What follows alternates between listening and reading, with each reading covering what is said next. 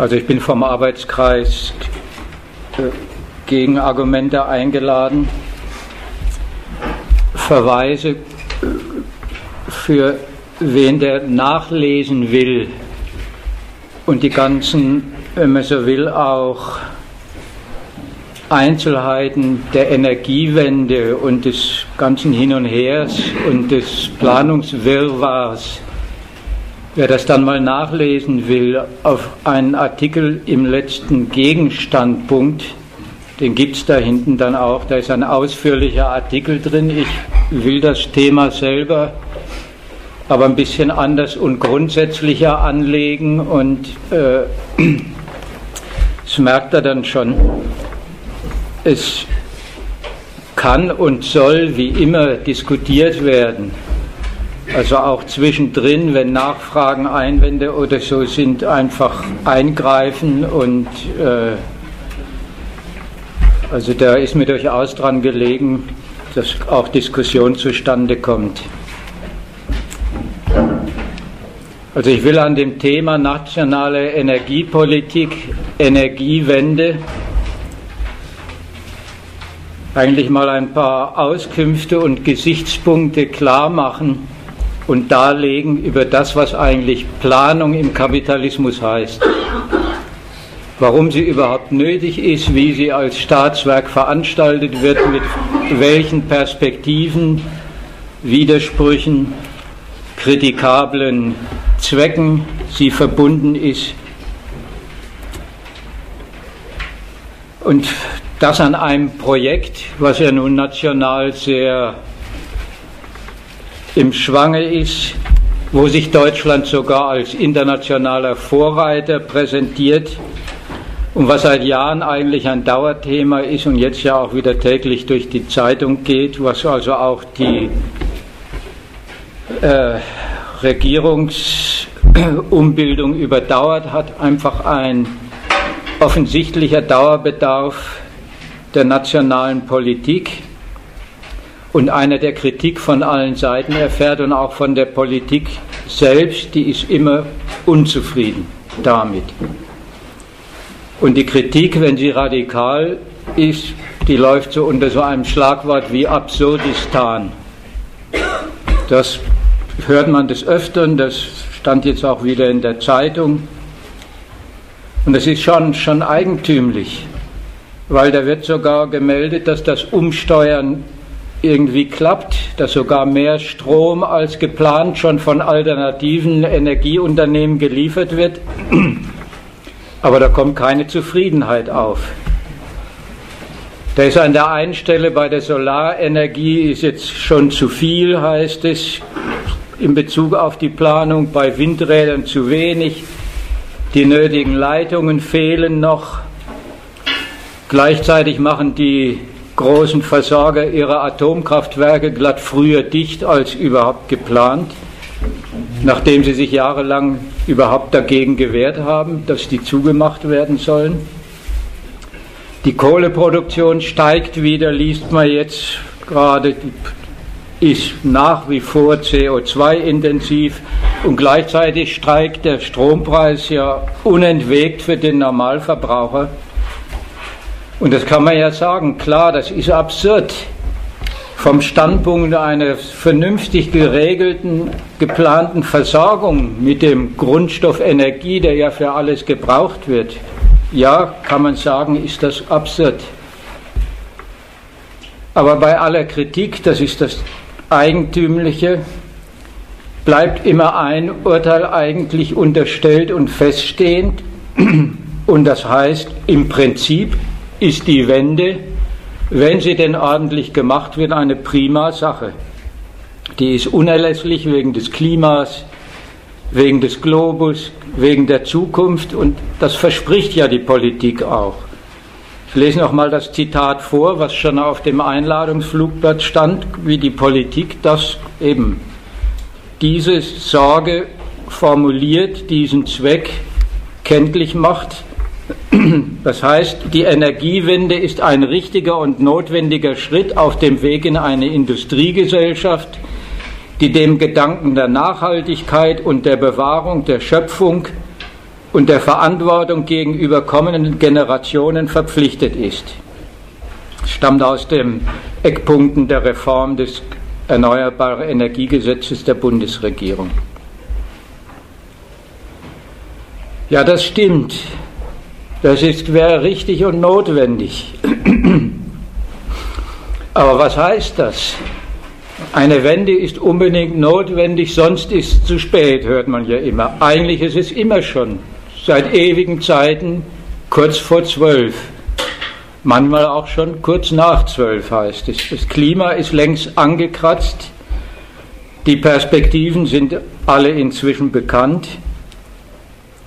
Also ist die Dringlichkeit, die Notwendigkeit doch als erstes Mal ein Dokument der bisherigen Rücksichtslosigkeit, der Energieproduktion, des Energieverbrauchs. Und das nicht wegen eines Mangels, sondern wegen dem weltweiten Wachstum, wegen dem technischen Fortschritt, der offenbar in seinem Gebrauch und wofür da ist, ziemlich rücksichtslos gegen die Wirkungen auf die Umwelt ist und das global. Das hat offenbar, haben die Gesellschaften, hat dieser globale kapitalistische Zirkus offensichtlich hingebracht. Wissenschaftler waren schon seit Jahren, ja, das ist alles global ziemlich ruinös, es muss umgesteuert werden. Und das ist einerseits ein Dokument, das die Beherrschung der Natur ziemlich global fertig ist, perfekt ist, technologisch möglich und gemacht wird. Aber das geht überhaupt nicht einher mit einem vernünftigen Gebrauch und mit Schonung und Rücksicht drauf, ja, dass es diese Ressourcen dauerhaft braucht und geben soll. Aber jetzt heißt es, und das ist ja der, sozusagen das große Versprechen der Energiewende, wir haben verstanden. Nachhaltigkeit, Bewahrung, weg vom Öl und Braunkohle, weniger Schadstoffausstoß, weg vom Atom wegen seiner Risiken und überhaupt umsteuern wegen Knappheit und Ressourcenschonung, das ist jetzt alles nötig und das wird jetzt gemacht. Erneuerbar, das heißt ja, davon ist dann wirklich genug da, da zerstört man nichts, da gibt es genug, das ist nicht endlich und das ist gut für den Globus. Und dann soll man in dem Zuge steigende Preise und so weiter alles für gute Zwecke halten. Das ist durchgesetzte Nationalideologie. Naja, als erstes mal nur als sozusagen Denkanstoß. Soll man eigentlich diese ganzen guten Zwecke einer Politik abnehmen, die offenkundig bisher erstens auf die globalen Wirkungen jedenfalls keine Rücksicht genommen hat? Die Warnungen der Wissenschaftler immer für zu unsicher, zu ungenau erklärt hat, die noch vor ein paar Jahren diese Klimaberichte geschönt hat, die bis neulich lauter Klimabeschlüsse verweigert hat. Und wenn es nicht die deutsche Regierung war, dann waren es Auswärtige, die sich also nie einig geworden sind. Ja, Regierungen, die für Biodiesel schon wieder ganze Landstriche abholzen lassen, Agrarproduktion flächendeckend umwidmen und damit der Bevölkerung die Lebensmittelgrundlage rauben die, die zu Alternativen greift, also auch jetzt bei der Energiewende mit Biodiesel und so weiter, wo jeder Kenner nachrechnen kann, dass die Schadstoff- und Energieverbrauchsbilanz insgesamt auch nicht groß besser, sondern eher negativ ausfällt. Eine Politik, die, Verschmutzungs, die Verschmutzung, die CO2-Reduktion in Verschmutzungsrechte umrechnet, also in bezahlbare Kosten, die dann erst Kontingente umsonst zuteilt und dafür sorgt, dass die hinterher so billig werden, dass sich für Unternehmen lässig rechnet, so weiterzumachen wie bisher. Wie gesagt, Absurdistan. Dann kann aber das, was da als die großen Ziele angekündigt werden, irgendwie so dann doch nicht die Wahrheit sein, sodass es um solche menschheitsdienlichen Zwecke geht, dass das alles bloß nicht immer richtig gemacht wird, dass da immer bloß irgendwelche falschen Interessen dazwischenkommen, dass da bloß nicht konsequent genug im Sinne der eigentlich guten Sache agiert wird. Und ist es auch nicht. Und im Grund weiß das auch irgendwie jeder und wenn er es nicht glauben will, dann kriegt das laufend vorgeführt. Energiewende und Energiepolitik ist überhaupt insgesamt gar nicht die gute Sache, die bloß immer schlecht gemacht wird. Das gute Anliegen, das bloß nicht immer richtig ernst genommen wird. Also die Wirtschafts- und Staatsrechnungen gehen offensichtlich einfach anders. Die gehorchen einer anderen, wenn man so will, Verantwortung. Die Sorge, um es mal so zu sagen, pointiert, um einen gemeinsamen Globus, die gibt es einfach nicht. Und die Menschheit als Schutzobjekt gibt es einfach auch nicht. Komm später nochmal drauf zurück. Es wäre auch dann durchaus zu Protokoll gegeben, dass staatliche Versorgungsplanung, Vorsorge, Energiepolitik anderen Zwecken verpflichtet ist. Es gibt ja ganz andere und laufend kenntlich gemachte Begründungen der Energiewende. Ich lese nur ein Zitat vor, was auch auf dem Flugblatt schon steht. Energiewende macht unser Land und seine Volkswirtschaft unabhängiger von knapper werdenden fossilen Rohstoffen, ist wesentlich für einen angemessenen Beitrag Deutschlands zum Klimaschutz und schafft neue Wachstumsfelder mit erheblichen Arbeitsplatzpotenzialen. Die Energiewende verbindet damit wirtschaftlichen mit sozialem und ökologischem Erfolg. Also das ist ein etwas abgewandeltes, großes Versprechen der Politik. Das heißt, sie versöhnen Ökologie und Ökonomie. Da ist die Behauptung, das ist vereinbar, beides lässt sich schöpferisch miteinander verbinden. Ein schönes und. Ökologische, soziale und... Hm? ökologische, soziale und wirtschaftliche Ziele, die sind gleichermaßen wichtig und die lassen sich gleichermaßen gut erreichen.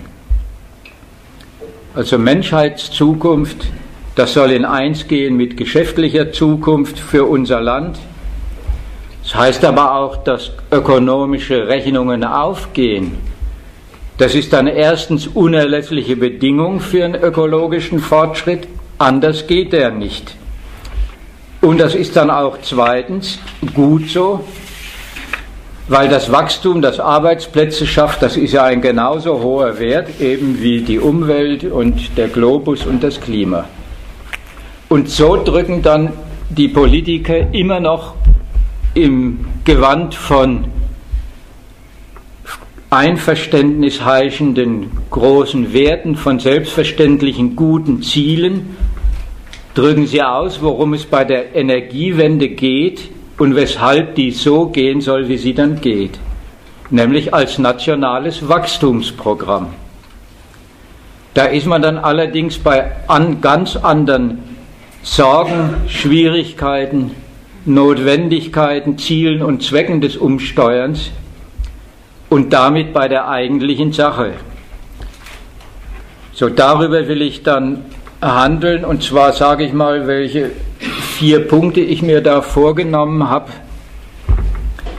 Also erstens will ich etwas sagen über die Ziele der nationalen Energiepolitik, also Versorgung des nationalen Kapitalismus, ein Offenbarungseid, so will ich das mal programmatisch sagen, über den Gegensatz von Versorgung und Geschäft.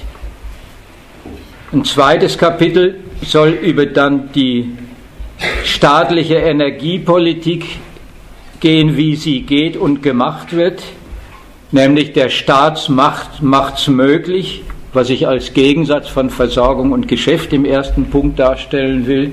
Der Staat macht es möglich, Versorgung fürs Geschäft und durchs Geschäft.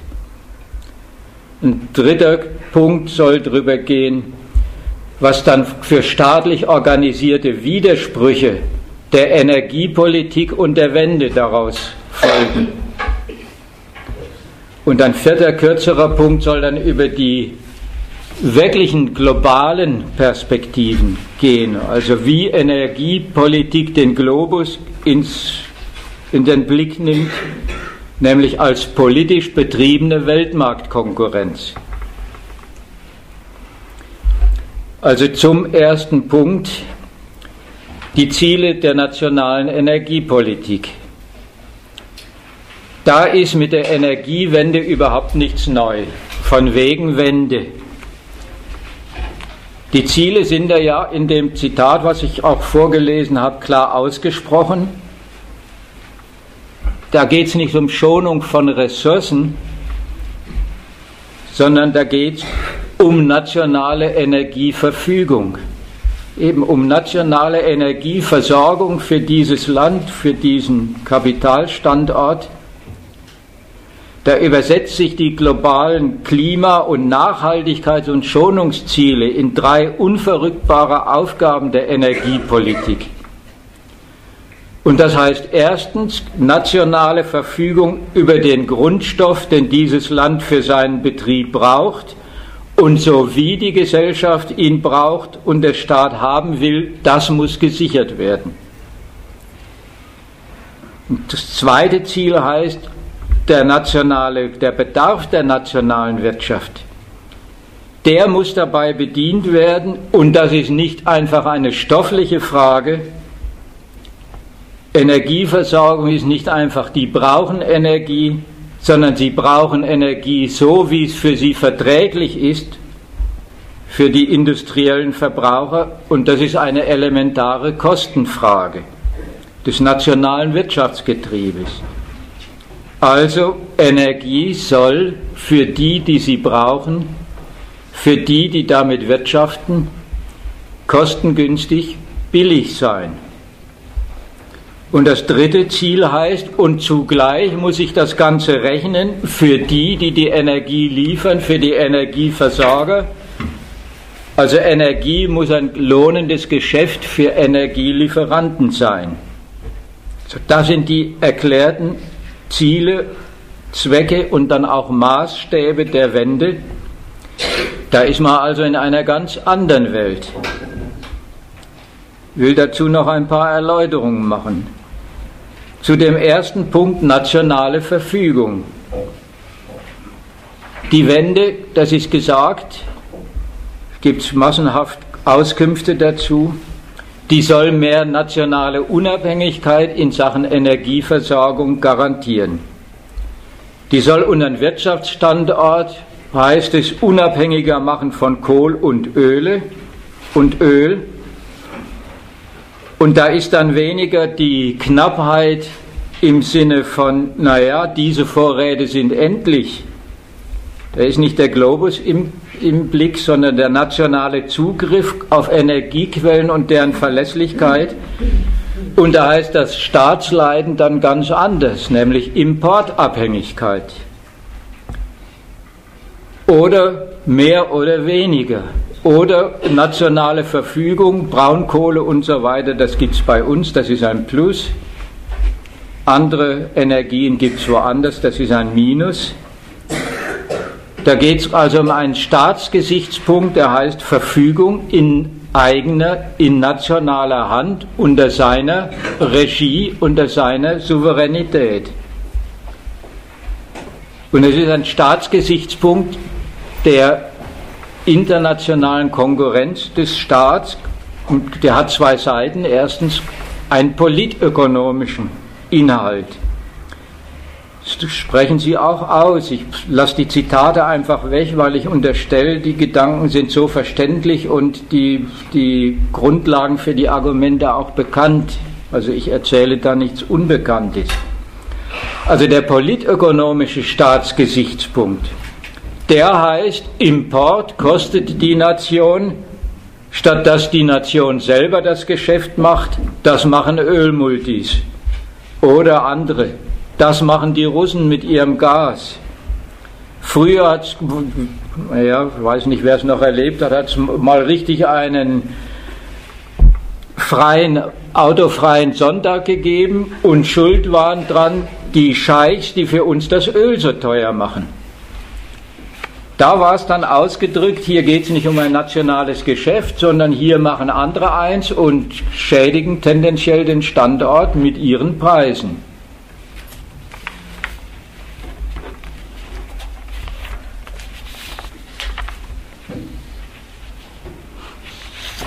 Zweitens ist es ein, neben dem politökonomischen Gesichtspunkt, nationale Verfügung ein politisch, nennen das mal so, imperialistischer Gesichtspunkt. Ich sage gleich, was das heißt. Der nationale Energiebedarf, so ist die Auskunft und das ist Staatsbedarf, darf keine einseitige Abhängigkeit von anderen Staaten bedeuten. Da wird der Blick auf auswärtige Rohstoffe wie auf einen selbstverständlichen nationalen Besitzstand geworfen und gesagt, das ist zu wenig gesichert als unser Besitzstand. Das ist zu wenig unter, unter unserer freien politischen Verfügung. Also andere Länder sollen als Rohstoffquelle, als Energiegrundstofflieferanten taugen, aber deshalb gerade mit ihren nationalen Rechnungen und Interessen nicht stören dürfen. Das aktuelle Beispiel, das ist ja jedem jetzt bekannt, ist die Auseinandersetzung mit Russland, wo immer die Frage aufgeworfen wird, ja, leidet nicht die Freiheit der deutschen Politik, und zwar ihre feindselige Freiheit gegenüber Russland, ihre, ihre ganzen Freiheiten zu Sanktionen, leiden die nicht darunter, dass wir vom russischen Gas abhängig sind? Also Energieversorgung, Energieverfügung übersetzt sich da in Freiheit der Politik bei ihren internationalen Affären die nicht leiden darf. Die rechnen da mit, mit politischen Gegensätzen, die sie selber betreiben und in denen sie freie Hand haben wollen. Und da sieht man mal, was Energie für ein politisch aufgeladener, elementarer, wenn man so will, strategisch wichtiger Stoff ist. Nicht nur ökonomisch, sondern auch politisch. Also müssen Energiealternativen her, um der Politik Freiheit zu verschaffen. Das ist die imperialistische Perspektive auch der Energiewende. Zum zweiten Punkt ausreichend billig. Klar, Energie ist ein stofflicher Bedarf. Ein Grundstoff, der wird gebraucht, den braucht jeder, aber die, auf die es ankommt, die ihn brauchen, für die muss der sich rechnen. Als Grundstoff für die nationale Wirtschaft ist das umso wichtiger, weil es eine generelle Kost ist. Alle brauchen, verbrauchen Energie, also ist es eine generelle Kost, die in jede Rechnung eingeht. Und da ist der Standpunkt und das staatliche Programm, das muss ausreichend billig sein. Die Kosten dieses unabweisbaren Bedarfs dürfen nicht gegen den Standort ausschlagen. Da geht es also um einen Generalposten der nationalen Konkurrenzfähigkeit. Also muss, das ist Staatsauftrag, für das entsprechende Angebot gesorgt werden, national und international. Und zum dritten Ziel, Energieversorgung soll als Geschäftsartikel selber taugen. Der Grundstoff jeder industriellen Produktion, der soll eben geschäftlich hergestellt werden und wie alles in dieser Gesellschaft eine für ihren Produzenten lohnende Angelegenheit sein, ein Geschäft halt.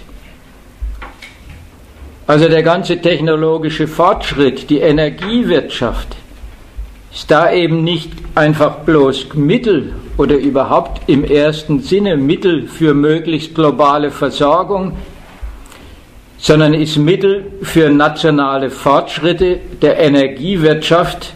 Eben Energiewirtschaft ist so gesehen ein entscheidender Beitrag zum nationalen Wachstum, auf das es ankommt. Also das alles muss nationale Energiepolitik leisten und soll die Energiewende voranbringen. Das sind die erklärten, wenn man so will, engeren, materiellen, praktisch wirklich gültigen Ziele der Energiepolitik.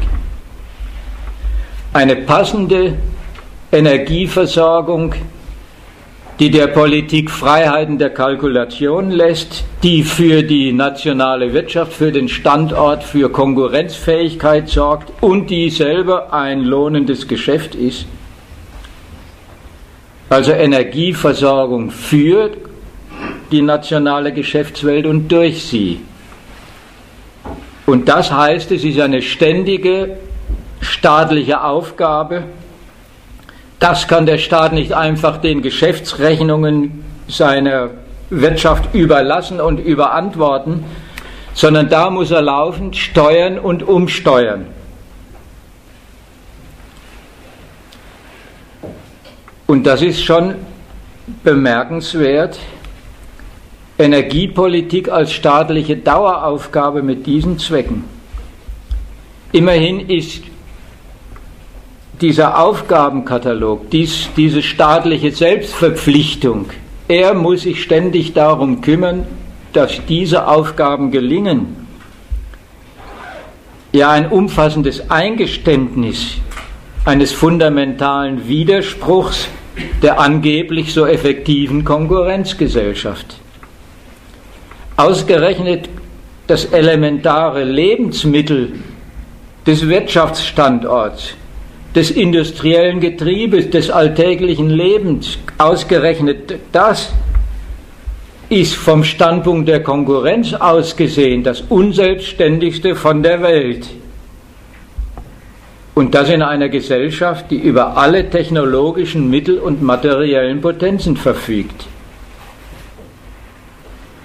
Also Energieversorgung, die elementare Grundlage der Gesellschaft ist überhaupt keine selbstverständliche Leistung der Akteure, der, sogar der Hauptnachfrager, derjenigen, also der Wirtschaft, die hier das ganze gesellschaftliche Leben organisiert und bestimmt.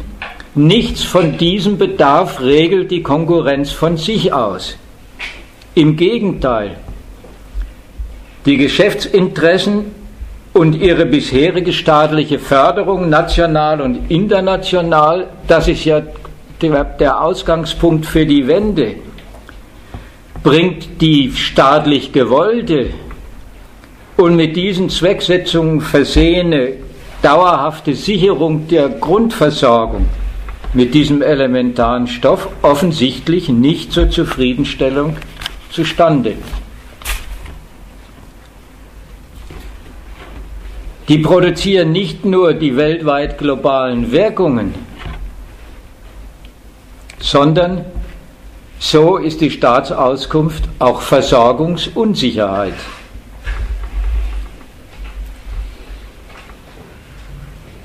Warum ist das so?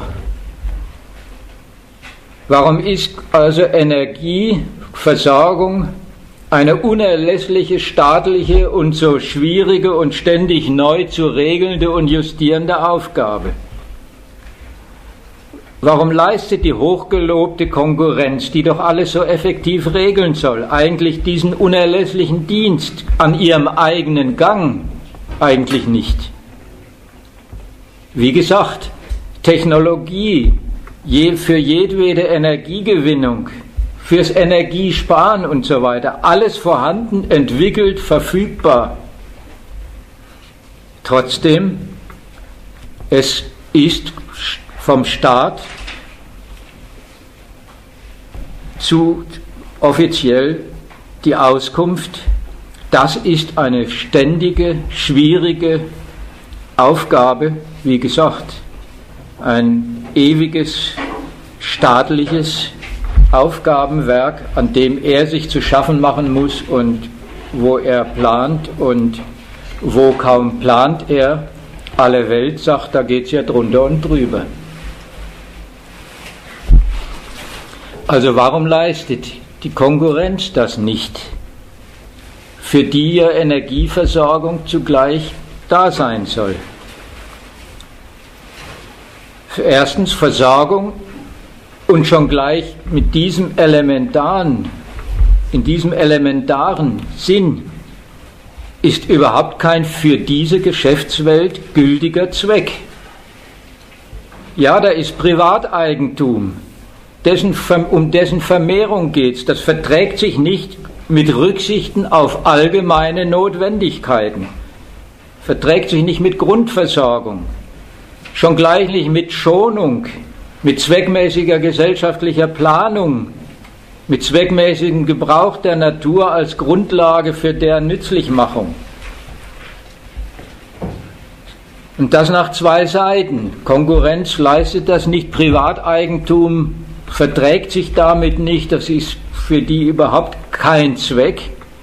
Erstens, was die privat wirtschaftenden Energieverbraucher angeht. Das habe ich ja schon darauf hingewiesen. Energieverfügung und ihr Verbrauch, das ist nichts, um dessen Dauerhaftigkeit man sich kümmert, sondern dass man vernutzt und zwar so, dass es möglichst wenig Kosten macht. Das sind Kosten in der Unternehmensrechnung in der Konkurrenz, also die sind zu minimieren. Da muss der Verbrauch von Kohle und Öl erstens möglichst billig einzukaufen sein und zweitens, wenn, kalkuliert man, was da an Einsparungen möglich und nötig ist. Vor allem aber rechnet man erstmal damit, dass der Preis für diese Ware stimmen soll und stimmen muss. Und da kann man dann auch im Gebrauch keine Rücksicht auf allgemeine Bedingungen wie Luft, Wasser und so weiter nehmen das ist kein zu schützendes Privateigentum, mit dem man lohnend wirtschaftet und auf das man achtet. Das sind allgemeine Bedingungen und soweit sie umsonst sind, ist es gut und sind Rücksichten also überflüssig. Also Nachhaltigkeit in dem Sinn, Luftverschmutzung, Wasserverschmutzung und so weiter, all das passiert und um das zu bremsen, Dafür muss der Staat überhaupt immer erst mit Auflagen sorgen.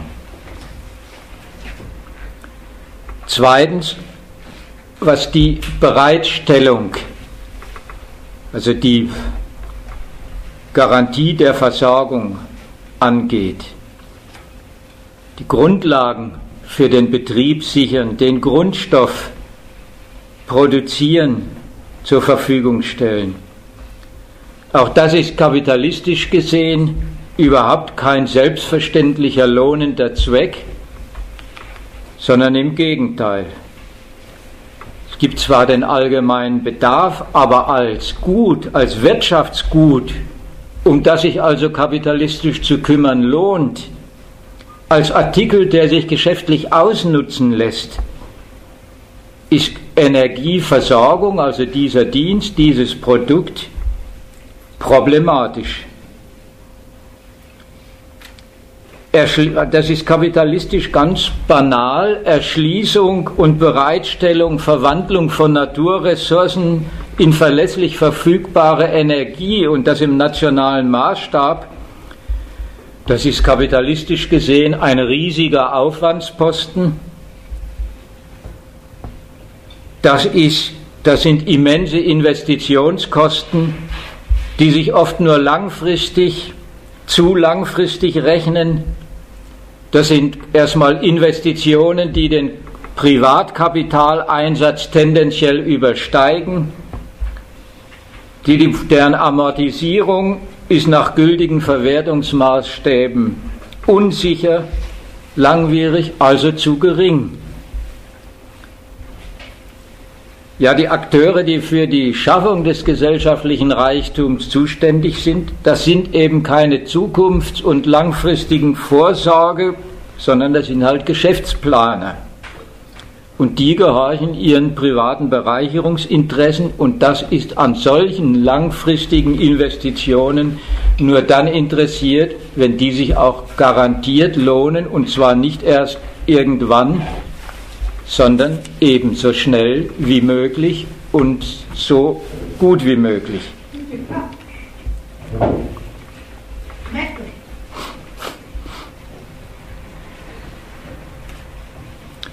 Deswegen lohnen sich für die, wenn das erstens nur, wenn sie die entsprechende Kapitalgröße zustande bringen und wenn sich für die Geschäftsaussichten ergeben, die diese Rechnung erfüllen.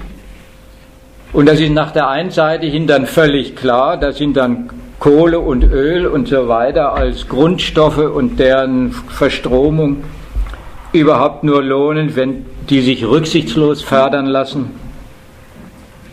Wenn man sich um, deren, um die Folgen der Produktion nicht kostenträchtig kümmern muss,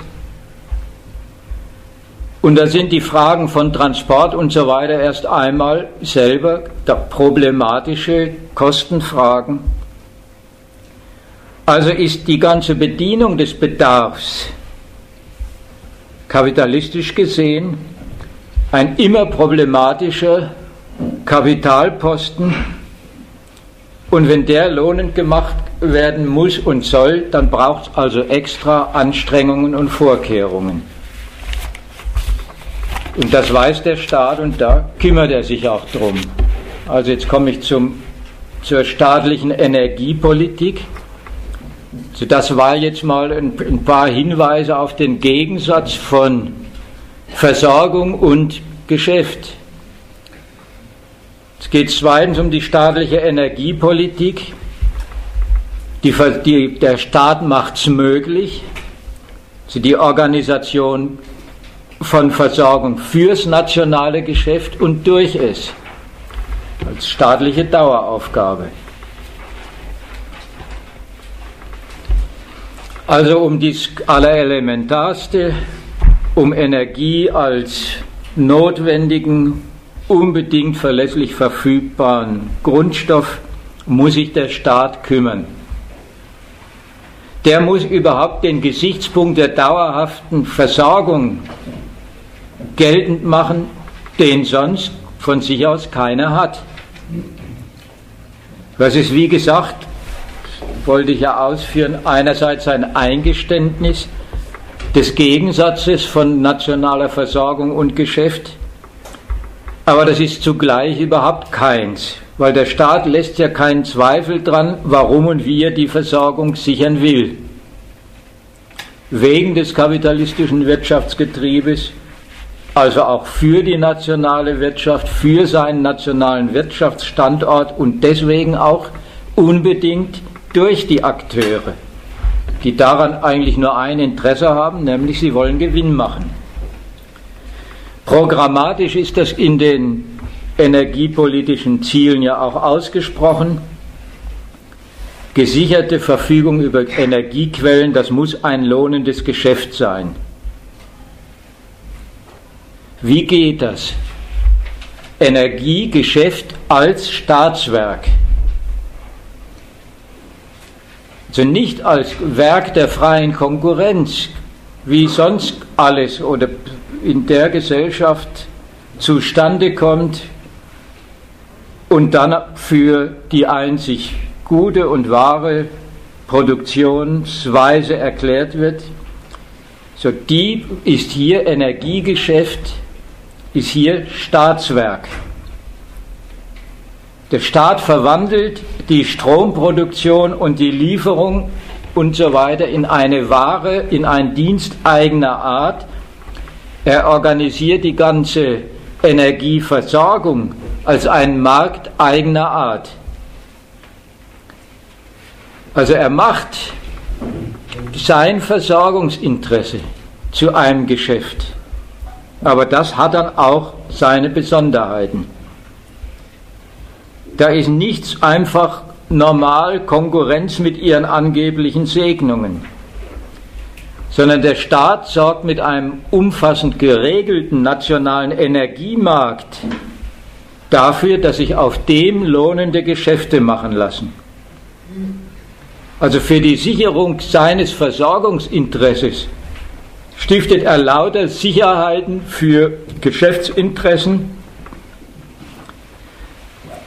regelt sozusagen, dass die Energieversorgung dieses vom Standpunkt des Kapitals aus problematische Feld so, dass er ihnen das Risiko berechenbar und den Profit ebenso berechenbar und sicher macht. Und nicht nur das, er sorgt darüber hinaus auch selber noch dafür, dass die passenden Geschäftssubjekte überhaupt in die Welt, also in die nationale Welt kommen und zustande kommen.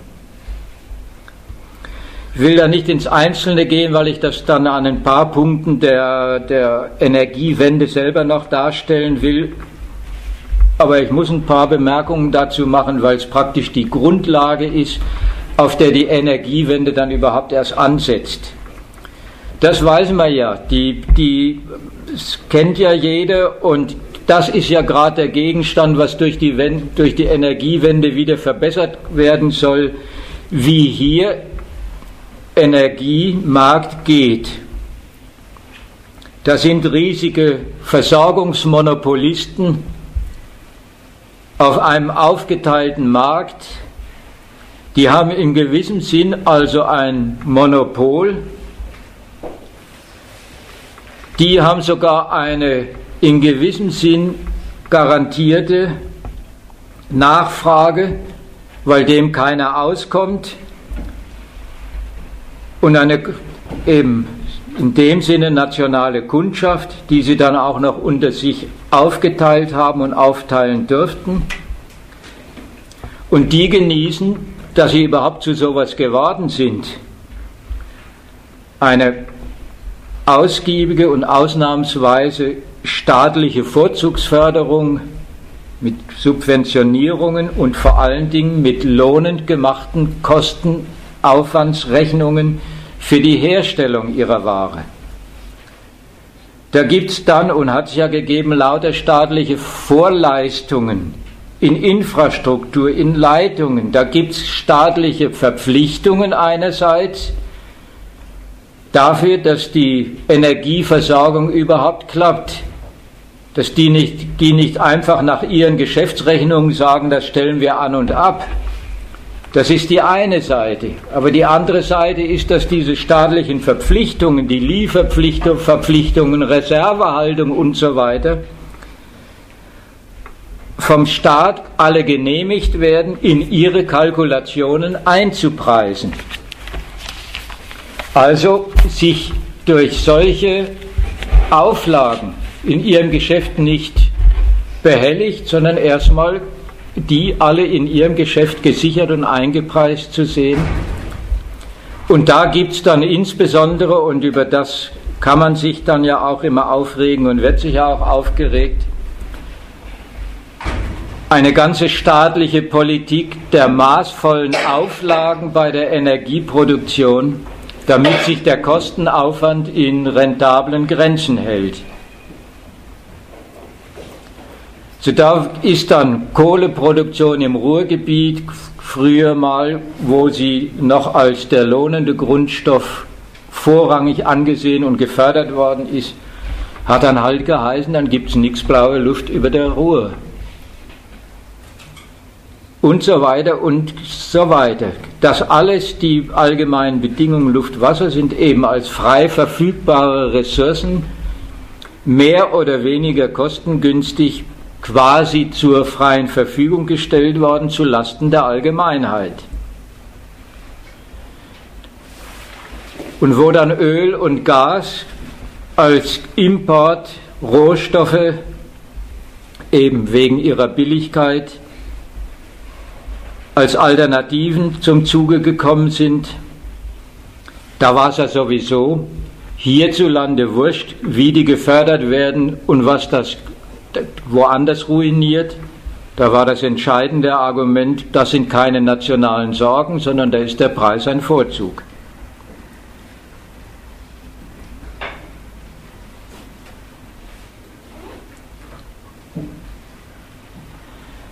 Zweitens, und da muss ich auch ein paar Takte dazu sagen, weil das sozusagen das Spiegelbild der Vorläufer der hochgelobten Energiewende ist. Das ist die viel gescholtene und inzwischen für jedermann als Auslaufmodell gehandelte Energiealternative Atomkraft.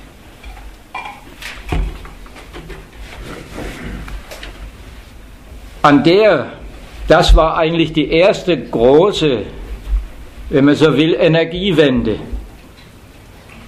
Und die ist auch, und das, da werdet ihr euch erinnern, mit genau denselben Ideologien propagiert und durchgesetzt worden, mit denen jetzt wieder die Energiewende veranstaltet wird. Nämlich, das ist sauberer Strom, das spart Kohlendioxid, da schont man knappe Ressourcen, das ist eine endlos verfügbare, quasi sich selbst, wenn es gut läuft, sich selbst reproduzierende, ihren eigenen Brennstoff produzierende Energie. Also alle Ideologien der jetzigen Energiewende hat es da schon gegeben. Bei der, eben bei der ersten großen Energiewende, und die hat geheißen, Deutschland braucht eine Atomwirtschaft, eine nationale Atomwirtschaft. Und das war Staatsbeschluss und die ist aufgebaut worden. Da hat der Staat beschlossen, er will, also damals schon, er will seine nationale Energieproduktion auf ein zusätzliches neues Standbein stellen. Und da ist er gefordert, da braucht seine Anstrengungen, dass er das noch aus dem anderen mehr politisch-militärtechnologischen Grund. Er will über die Grundlagen wenigstens einer Atombombenproduktion verfügen. Er will zwar nicht selber unmittelbar Atom, Atombombenmacht werden, aber die Technologie dieses, dieses damals hochgelobte, diese hochgelobte Zukunftstechnologie, die sollte unbedingt national machbar, verfügbar sein. Das war der, wenn man so will, andere, gar nicht energiepolitische Grund. Der, so, also das hat sich der Staat zum Anliegen gemacht. Und da sind eigentlich schon alle, wenn man so will, Schönheiten des Aufbaus einer nationalen Großindustrie von Staatswegen zu besichtigen. Ein unbedingtes Staatsvorhaben, für das hat er dann das Kapital gestiftet, das hat er mobilisiert, das hat er selber gefördert, kreditiert, das hat er rentabel gemacht und so eine nationale Atomindustrie aufgebaut mit Forschungs- und Entwicklungsförderung an Universitäten, mit einem kostenträchtigen, den kostenträchtigen Aufbau der nationalen Großversorger, der ist umfassend subventioniert worden. Da sind kostengünstig alle möglichen immensen Betriebs- und Folgelasten als Nebenwirkung oder als einkalkulierbare Risiken denen abgenommen worden und so weiter und so fort. Das weiß ja jeder und äh, erlebt es ja jetzt, weil die ganzen Folgen, die Art, wie da etwas zum Geschäft gemacht worden ist, was von sich aus nie und nimmer eins hätte sein können, nach allen kapitalistischen Rechnungen. Das erlebt, erlebt man mal jetzt, wenn es heißt, und jetzt streiten sie sich ja gerade wieder drum, wie baut man eigentlich die Dinger ab und wo werden sie gelagert und wer trägt und wie finanziert man die ganzen Kosten, die der Betrieb aufwirft, aber die zielstrebig von ihm getrennt worden sind, damit sich das rechnet, damit Atomwirtschaft rentabel, konkurrenzfähig mit den sonstigen Energiealternativen ist.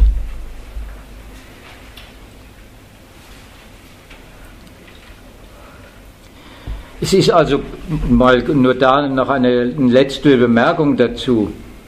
Es ist also völlig absurd, diese Tour kritisch nachzurechnen, was immerzu als Einwand gegen die Atomwirtschaft gekommen ist. Kritisch nachzurechnen, dass sich das insgesamt gesehen, volkswirtschaftlich gesehen, nicht lohnt. Wenn man all die gesellschaftlichen Kosten einrechnet, die da die Allgemeinheit trägt und tragen muss, ja dann rechnet sich das glatt nicht. Ja, so ist eben nicht gerechnet worden. Das war nicht die Rechnung.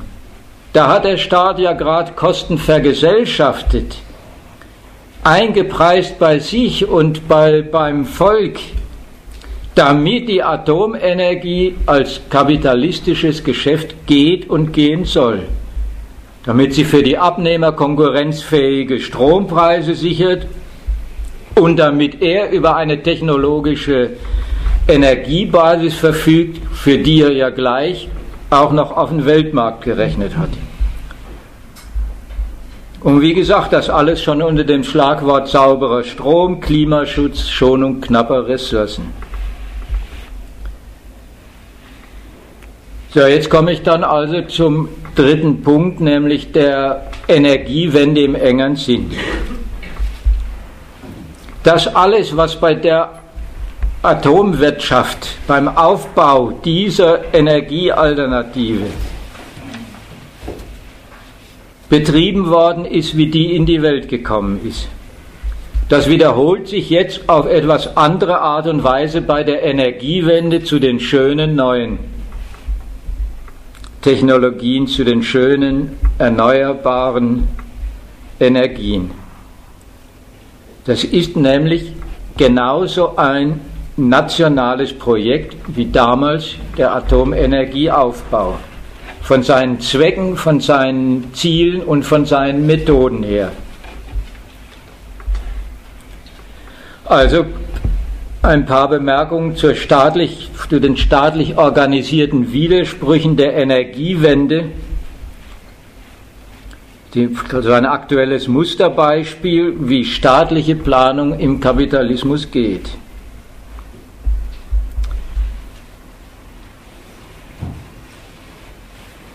Ich muss mal einen Schluck schnell trinken.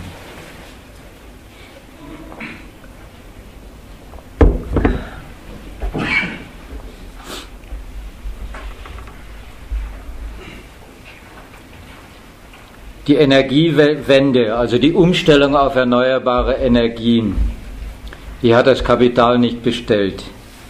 Weder die Stromverbraucher noch die Produzenten. Das ist ein staatlicher Planungsbeschluss nach seinem Bedarf. Da soll der Aufbau eines komplett neuen Energiesystems, so sagen die, passieren. Und das, das sage ich jetzt zum letzten Mal, also negativ, das ist kein Resultat einer notgedrungenen Einsicht, sondern das wird ausdrücklich auch immerzu propagiert, das ist das staatliche Anliegen einer Weltwirtschaftsmacht. Die soll vorankommen, deren Rechnungen sollen besser auf und weiter gehen. Und da knüpft die Politik mit ihrem Beschluss an die erreichten Erfolge der nationalen Energietechnologie an und baut mit ihrer sogenannten Energiewende darauf auf.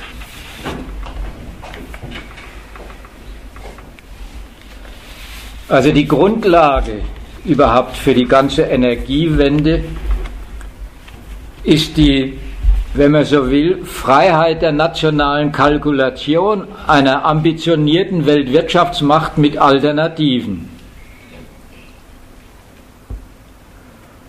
Und diese Kalkulationen, aber überhaupt nicht die von mir genannten Prinzipien, nationale Verfügung, Energie, Versorgung in nationaler Hand und das für den Standort konkurrenzfähig und das als Geschäft. An diesen Grundprinzipien hat sich überhaupt nichts geändert, sondern an den staatlichen Berechnungen. wie diese Ziele zu erreichen und voranzubringen sind.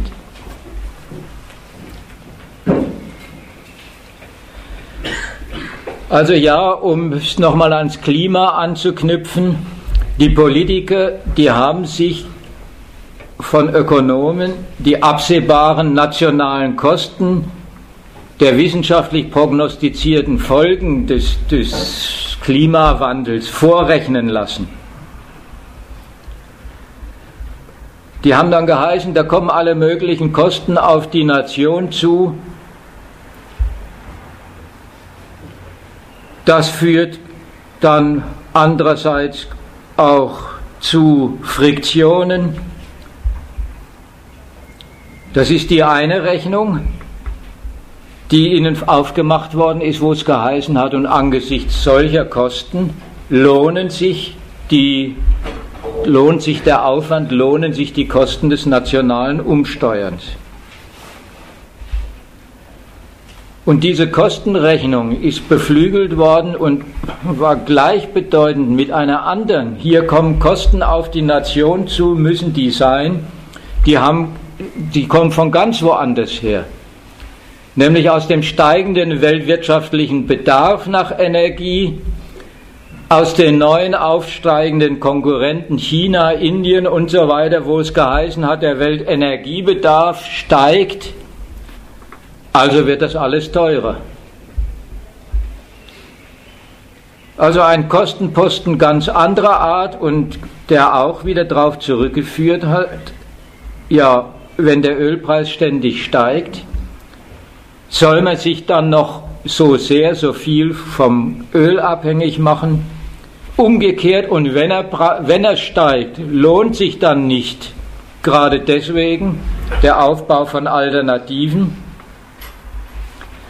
Also Knappheit übersetzt sich da in Rechnung mit steigendem Ölpreis und steigenden Energiepreisen.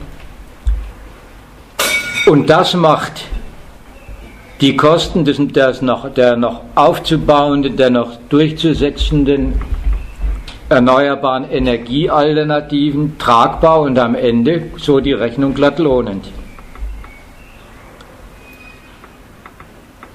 Dabei rechnet die Politik zweitens damit, dass sie als technologisch fortschrittlicher Standort über die neuen technologischen Mittel und Möglichkeiten einer alternativen nationalen Energieproduktion verfügt. Und das ist auch, wenn man so will, ein Fortschritt, nämlich der Zugriff auf Energie der soll gar nicht mehr und muss auch nicht mehr. Das ist der Beschluss und das ist auch ein Stück Praxis. Der liegt mit der vornehmlich am Zugriff auf die brennbaren Bodenschätze, die irgendwo auswärts oder sonst wo liegen. Sondern für, das ist angestrebt und für einen potenten Wirtschaftsstandort wie Deutschland auch längst machbar, es geht um eine möglichst weitgehende nationale Verfügung über Technologien der Energiegewinnung. Also statt immerzu Rohstoffe einzukaufen, selber Technologien der Energiegewinnung, die von solchen Rohstoffen tendenziell unabhängig sind und wo die technologischen Mittel eine Nutzung der Natur anderer Art ermöglichen und das mit dem doppelten Standortvorteil, nämlich erstens Wind, Solar und so weiter und all diese Technologien garantieren mehr nationale Unabhängigkeit von auswärtigen Quellen und das mobilisiert und entfaltet die nationalen Kapitalkräfte. Also das produziert einen, wie es immer so schön heißt, wachstumswirksamen technologischen Fortschritt. Das trifft sich damit und von daher ändern sich dann die Einschätzungen der Risiken der Atomtechnologie für den Standort. Die sind damit endgültig, die es ja immer schon gegeben hat und die auch einem Ausbau der Atomtechnologie im Wege gestanden haben, nämlich die für den Aufbau eingepreisten und dann laufend aber mitgeschleppten und bewerteten Risiken der Atomtechnologie sowohl ihrer sicherheitsmäßigen Seite nach, wie aber vor allem ihrer immensen Kostenseite nach, die ja jetzt immerzu im Gespräch sind. Das ist deswegen neu eingeschätzt worden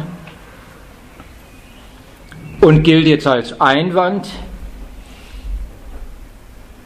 Und ein entscheidendes Argument wird daraus einerseits deswegen, weil die nationale Kalkulation einfach ihre Rechnung aufs internationale Atomgeschäft neu kalkuliert hat, lohnen sich diese Rieseninvestitionen im Verhältnis zu den internationalen Geschäftsaussichten dieses auch politisch ja immer brisanten Geschäftsartikels.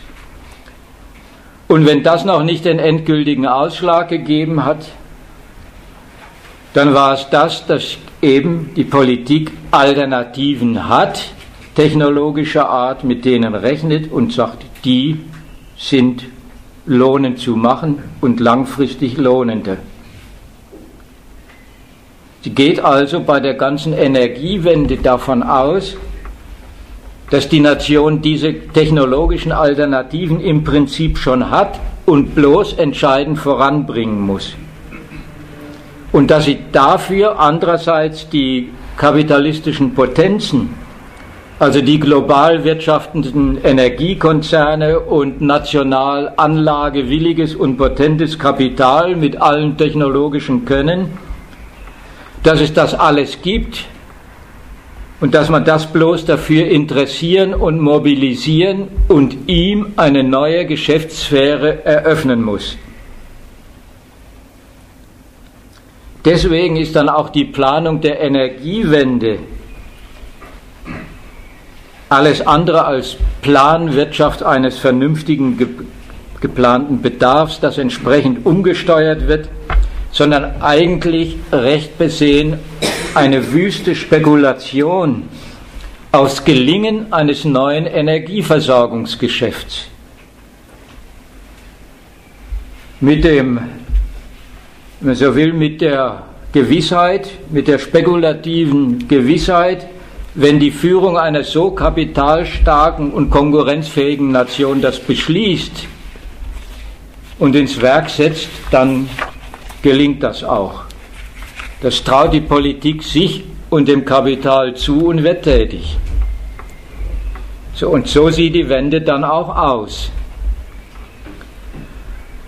Also ich will nicht die ganzen Bestimmungen und so weiter, aber die paar Grundprinzipien der neuen Energiepolitik, der Energiewende, wie macht man aus erneuerbaren Energien einen national tauglichen Energiealternative, einen national tauglichen Geschäftszweig.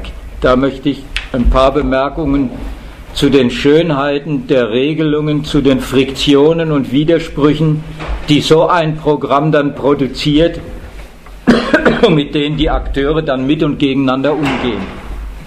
Möchte ich also erläutern.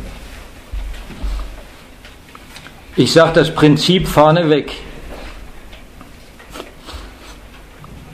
Es ist gar nicht so groß anders wie bei der Atomwirtschaft damals, bloß unter anderen Voraussetzungen.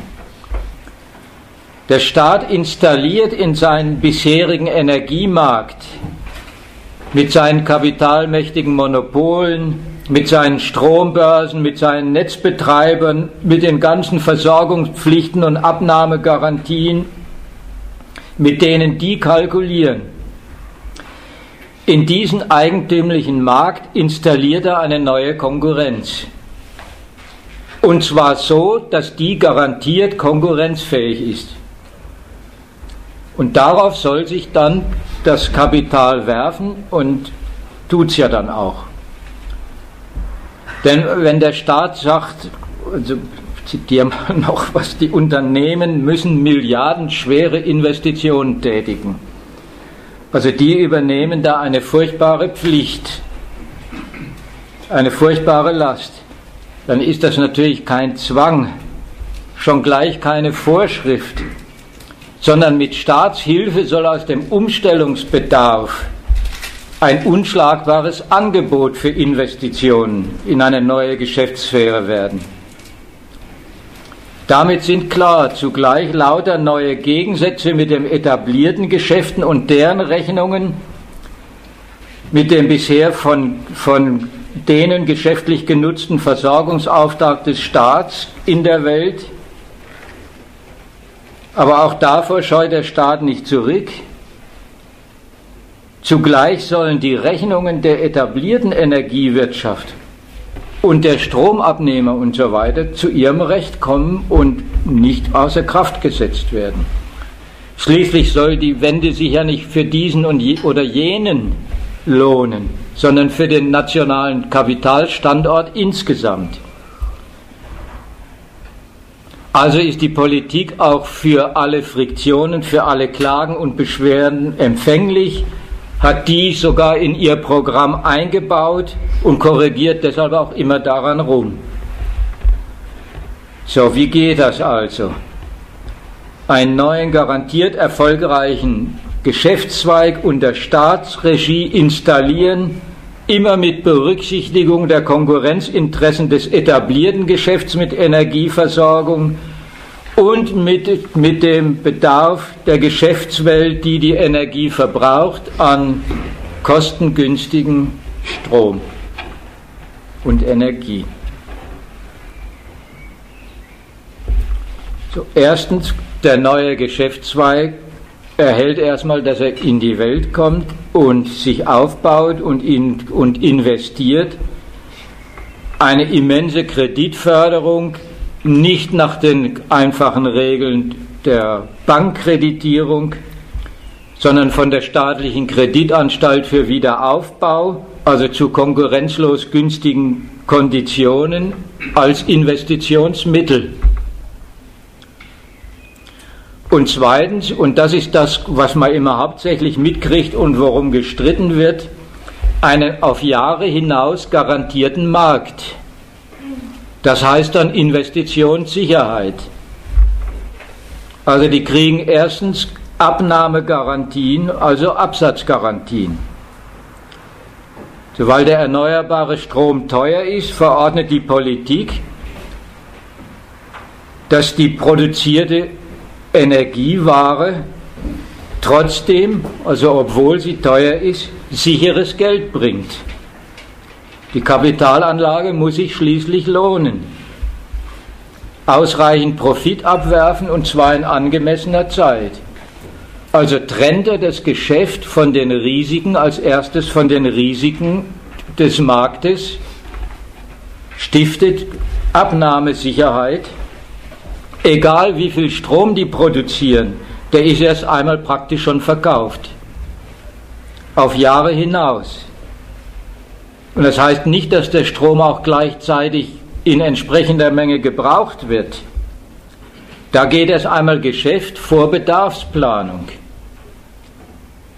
Dafür müssen dann halt im Zweifelsfall andere abschalten und das ist dann wiederum keine technische Planungsfrage, die wäre leicht zu lösen, sondern es ist dann ein Schaden an deren Geschäft, also ein erbitterter Streitfall der etablierten Anbieter, der bisherigen Quasi-Monopolisten. So, das ist das eine, eine Abnahmegarantie. Das zweite ist eine Preisgarantie als Ergänzung. Na klar, damit ist es dann fertig. Die erneuerbare Energiewirtschaft kriegt erstmal eine konkurrenzfreie Verdienstgarantie für ihr schönes Gut. Und das geht erst einmal zu Lasten der Netzbetreiber. Die müssen nämlich nicht bloß den Strom abnehmen, die müssen ihn auch zahlen. Wie die den Strom wiederum vermarkten, ist eine ganz andere Sache. Das läuft ja über die Strombörse. Und da ist erstmal der Strom viel billiger. Und auch das berücksichtigt der Staat, wenn er sagt, er halst ihnen Lasten auf, damit die erneuerbaren Energieproduzenten ihr sicheres Geschäft haben. Also wird das Geschäft der Netzbetreiber, damit das wiederum nicht leidet, bekommen sie die Verluste gegenüber dem Preis an den Strombörsen zum größten Teil ersetzt. Das ist dann die viel gepriesene oder viel gescholtene erneuerbare Energieumlage. Also das kostet den Netzbetreibern ihre Verluste, die sie gar nicht machen, sondern die sie nur im Verhältnis zum, zum Preis an der Strombörse, also dass sie da teurer zahlen, der dort nicht abgenommene Strom wird ihnen als und der andere wird ihnen als Verlust angerechnet und weitgehend ersetzt. Und das kostet, aber das hält der Staat und interessanterweise auch glatt eine ganze Gemeinde ökologischer Wendeanhänger hält er glatt für sinnvolle Kosten. Und die trägt ja nicht er, sondern die trägt die Gesellschaft, der Endverbraucher halt. Und der hat schließlich ja auch erstmal keine Wahl. Strom brauchen halt alle, also müssen alle zahlen. Das macht also den Strom teurer für den Verbraucher. Kann ich vorher noch ja? was fragen? Ja. Sind es jetzt dieselben oder sind es jetzt zwei verschiedene, die Produzenten von der Energie und die Netzbetreiber? Nein, die sind inzwischen sind die getrennt. Das ist mal als EU-Beschluss irgendwann durchgesetzt worden, dass die großen Stromproduzenten und die Netzbetra und die Netze nicht mehr in derselben Hand sein dürfen.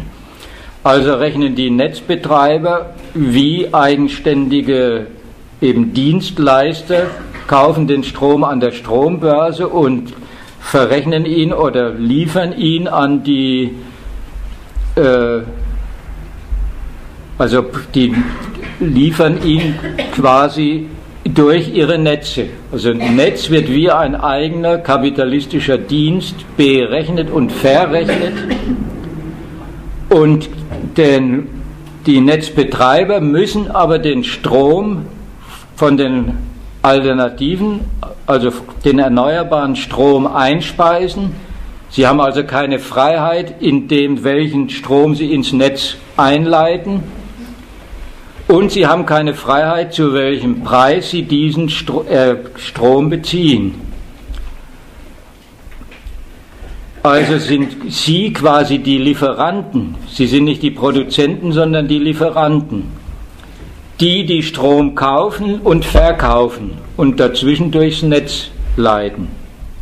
Die sind diejenigen, die hier quasi belastet werden mit Abnahmeverpflichtungen und Preisverpflichtungen.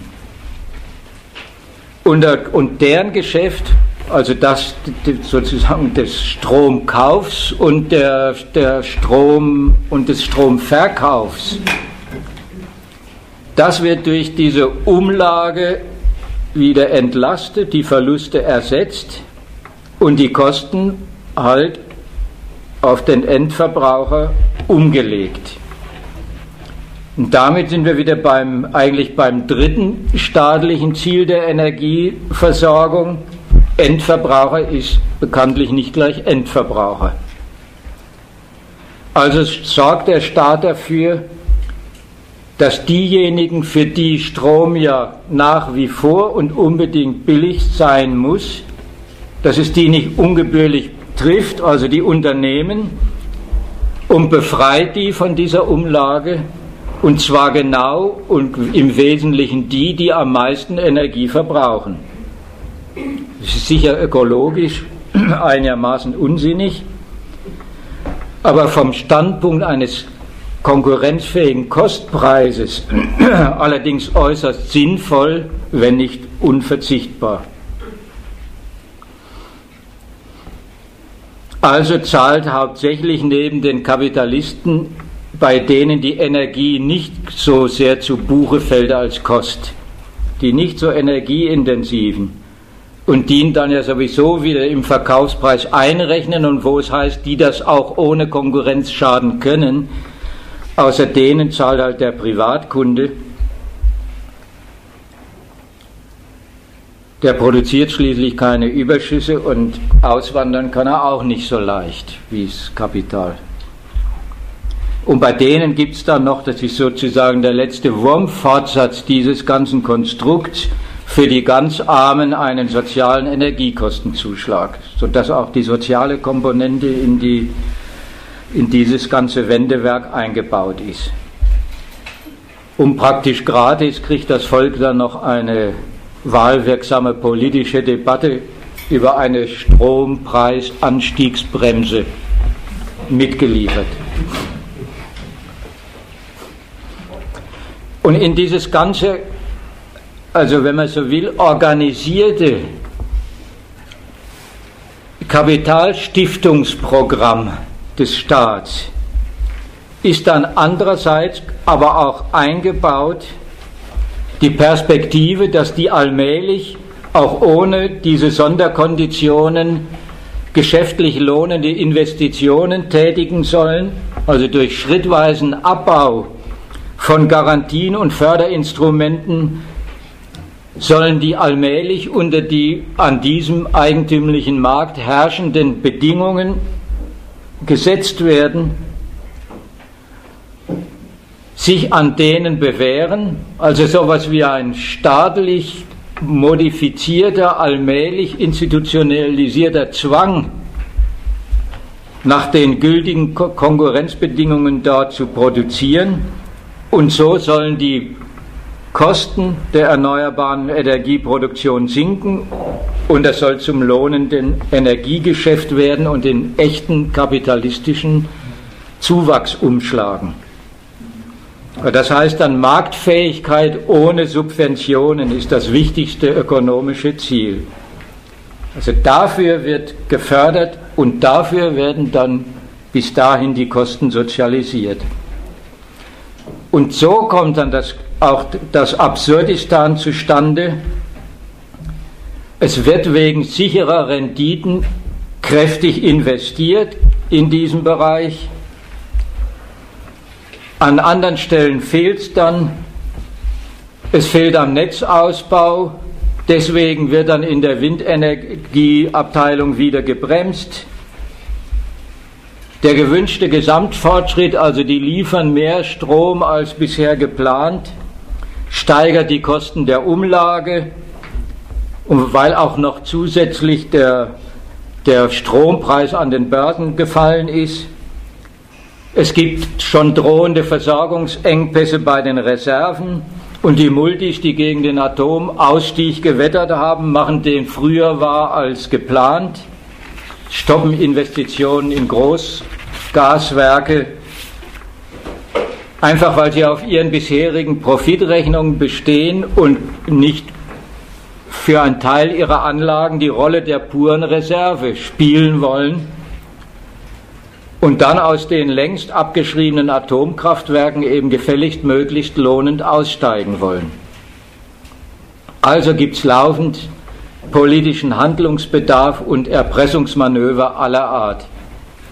Und der Staat verschließt sich dem ja auch nicht, weil die erneuerbare Energie soll schließlich der bisherige, die bisherige Stromproduktion zwar teilweise ersetzen, aber erstens deren Geschäft nicht schädigen und umgekehrt, die sollen ja gerade ins Neue mit einsteigen und andererseits weiterhin mit ihren Anlagen den Stromfluss und die Schwankungen absichern und so weiter und so fort.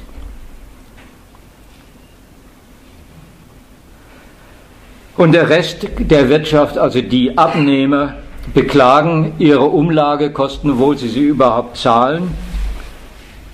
Und andere verteidigen ihre Befreiung oder fordern sie und finden glatt auch Gehör, weil eben die Energiewende ja ihre Konkurrenzfähigkeit wieder nicht behindern soll. So, das alles zeigt also, wie einerseits wie widersprüchlich eben Energieversorgung als Geschäft ist.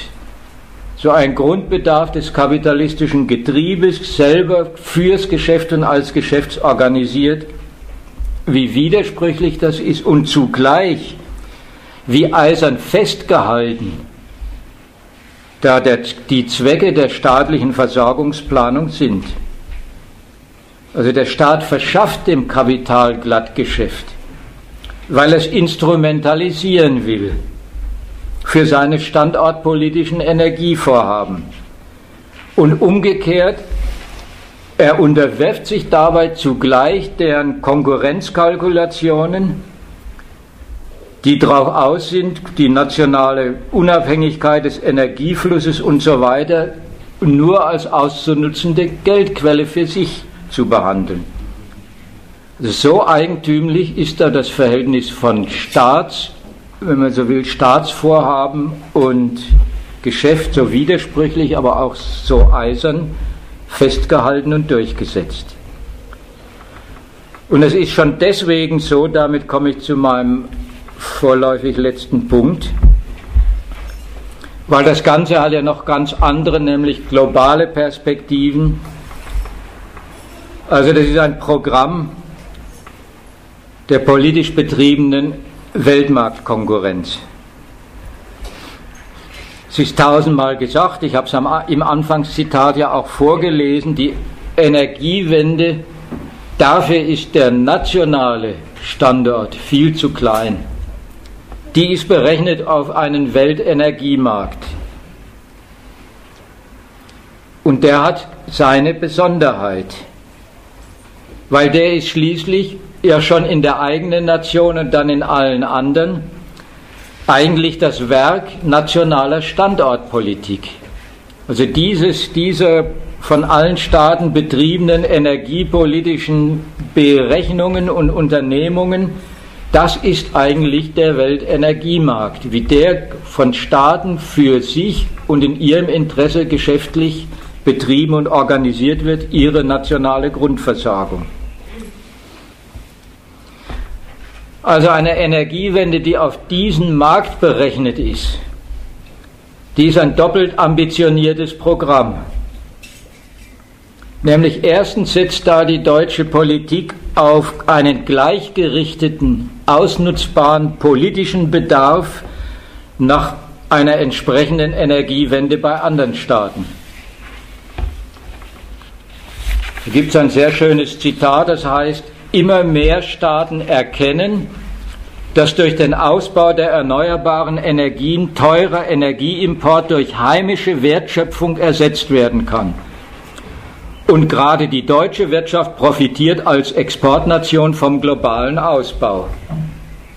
Das ist eine schöne Logik, weil andere Staaten selbst unabhängig werden wollen von Importen und ihre nationale Wertschöpfung voranbringen soll, wollen, sollen sie sich von unserer Technologie abhängig machen und deutsche Wertschöpfung und deutscher Wertschöpfung zugutekommen. Also ein Staat, wie, der laufend damit antritt, dass er sich von der Energie, in der Energieversorgung von anderen Staaten ja nicht zu abhängig machen darf, möglichst unabhängig sein will. Der will umgekehrt andere Nationen unbedingt zur Quelle, also abhängig machen von und zur Quelle des eigenen technologischen Energiegeschäfts machen. So ist die ganze Energiewende kalkuliert, das heißt immer, das ist ein Zukunftsmarkt, das ist das Zukunftsgeschäft und in dem soll Deutschland führend sein, führend sein und das soll dann den ganzen Aufwand, der für diese Wende getrieben wird, zum wirklich lohnenden kapitalistischen Ertrag machen. So sieht also, wenn man es mal anders betrachtet. So sieht also das moderne Autarkie-Ideal der Energiepolitik aus. Also Autarkie-Ideal, Energie als nationale Verfügung. Es hat in gewissem Sinn den Charakter eines Autarkie-Ideals. Und das hat, das sieht man hier mit, wir ziehen uns auf unseren Standort zurück, wir besinnen uns auf heimische Quellen überhaupt nichts zu tun, sondern das heißt, wir machen die Technologien, mit denen wir uns unabhängig machen, zu einem Geschäftsartikel der ganzen Welt. Wir werden Weltmarktführer auf einem politisch gestifteten globalen Wachstumsmarkt.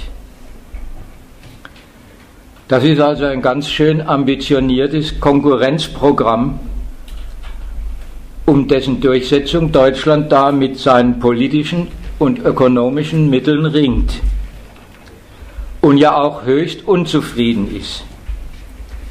Und zwar sowohl und jetzt nach außen, was die politische Seite betrifft, wie was die Weltmarktführerschaft für Deutschland im zukunftsträchtigen Wachstumsmarkt betrifft. So was die politische Seite betrifft, da muss ja der behauptete Bedarf, also diese deutsche Lesart von Energiewende, wo man sagt, da sind doch alle anderen Nationen zunehmend auch daran interessiert, diese Lesart, dass Energiewende heißt Umstellung auf Energietechnologie made in Germany, das muss der Staatenwelt erstmal noch beigebracht werden. Das ist das politische Programm, auf das Deutschland andere Staaten festlegen will. Deswegen tritt er auch Deutschland immerzu als Vorreiter einer energiepolitischen Neuorientierung auch in anderen Staaten auf, um die Energiepolitik anderer Nationen dahin zu orientieren und hinzubuxieren. Und darum wird dann andererseits aber gerade zwischen den potenten Staaten, die, aus, die sind eben aus genau denselben Gründen und mit denselben Ambitionen unterwegs, erbittert gestritten, also von wegen, alle Nationen erkennen diesen Bedarf, wie es in dem Zitat so schön heißt, und das ist gleichbedeutend mit, die deutsche Exportnation profitiert vom globalen Ausbau. Das geht schon nach der energiepolitischen Seite hin nicht einfach auf. Es ist wurscht, ob man sich auf Klimakonferenzen auf irgendwelche Klimaziele einigt oder nicht. Jedenfalls machen alle entscheidenden Nationen letztlich ihre eigene Wende, setzen eigene Prioritäten bei der Energiepolitik und das kriegt man ja auch immer mit, mitgeteilt, weil es immer als Unvernunft der anderen Nationen beschimpft wird. Weil es dieses stromlinienförmige, die unterschreiben einen erneuerbaren Energieaufbau wie bei uns. Und das ist gleichbedeutend mit, dann brauchen sie auch die Technologie wie bei uns, also von uns, weil Energiewende immer damit gleichgesetzt wird, Klimareduktion praktisch eine andere Sprachregelung dafür ist. Für dieses Programm werden andere Nationen immer gescholten, weil sie eine eigene energiepolitische Standortpolitik treiben. Das weiß man, Frankreich setzt einfach mit dem Argument, der ist sauber, weiterhin auf seinen Atomstrom und auf seine Atomwirtschaft. Die EU hat lauter Abmachung der CO2-Senkung beschlossen, die aber allen Nationen offensichtlich Raum und Platz genug lassen, das in ihrem nationalen Sinn berechenbar lesbar zu machen. Also von Polen erfährt man ja jetzt noch ausgerechnet aus politischen Gründen der Russenfeindschaft, dass sie Deutschland damit drangsalieren, äh, es sollte überhaupt eine ganz andere Energiewende her, nämlich viel mehr Fracking und äh, viel mehr Orientierung an Amerika und am Vorbild Amerikas. Also da nimmt sich so ein Land wie Polen dann wiederum die Freiheit zu sagen, wir haben so viel nationale Kohle und wir setzen auf Fracking. Und die entscheidende, auch in diesem Fall entscheidende Nation USA, die eröffnet ja mit ihrer Vorreiterrolle bei den neuen Methoden der Öl- und Gasgewinnung eine ganz neue, also eröffnet da eine ganz neue energiepolitische Offensive, Und zwar auch schon wieder unter den drei Zielen, die da ausgesprochen, die auch hier zur Kenntnis genommen und leidvoll zur Kenntnis genommen werden. Erstens, Amerika macht sich als der größte Energiemarkt glatt unabhängig von auswärtiger Energie, von auswärtiger Technologie, von Alternativen, die wir gerade fördern wollen. Amerika macht mit seinem Fracking und mit seinem Öl, wird zum größten Öl- und Gasproduzenten der Welt und liefert seiner eigenen Nation damit unschlagbar billige Energie. Und es macht sich damit zum Angebot an die ganze Welt sowohl für die Abnahme überflüssiger Energie, Stoffmengen, wie auch für die einschlägigen Technologien. Also da sind lauter ambitionierte und kapitalkräftige Alternativen zum deutschen Programm unterwegs und im Angebot und eben auch die geschäftliche Ausnutzung des erneuerbaren Energiebedarfs, den es ja gibt und der international und auch auswärts unterwegs ist, so wie wir als deutsche Technologie geplant ist und geschäftlich unterwegs ist. Auch da ist Konkurrenz unterwegs. China hat immerhin einen Gutteil der deutschen Solarproduktion unrentabel gemacht.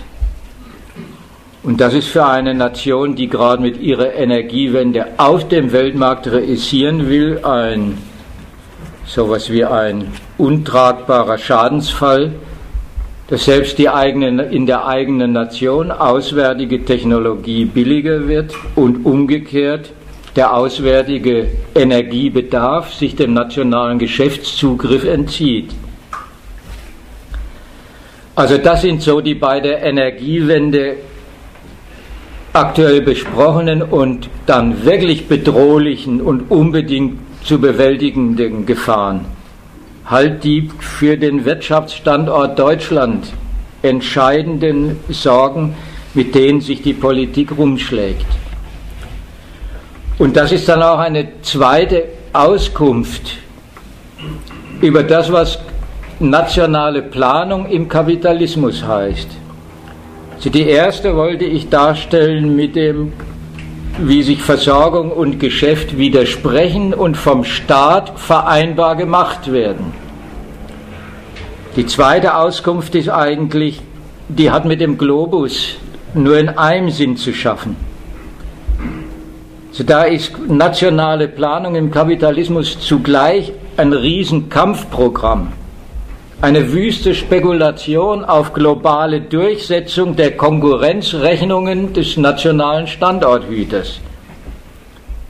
Und deswegen lassen dann auch die Verantwortlichen, also die Wendeplaner, angesichts der ganzen Friktionen und Gegensätze und konkurrenzmäßigen Rückschläge auch überhaupt nicht ab.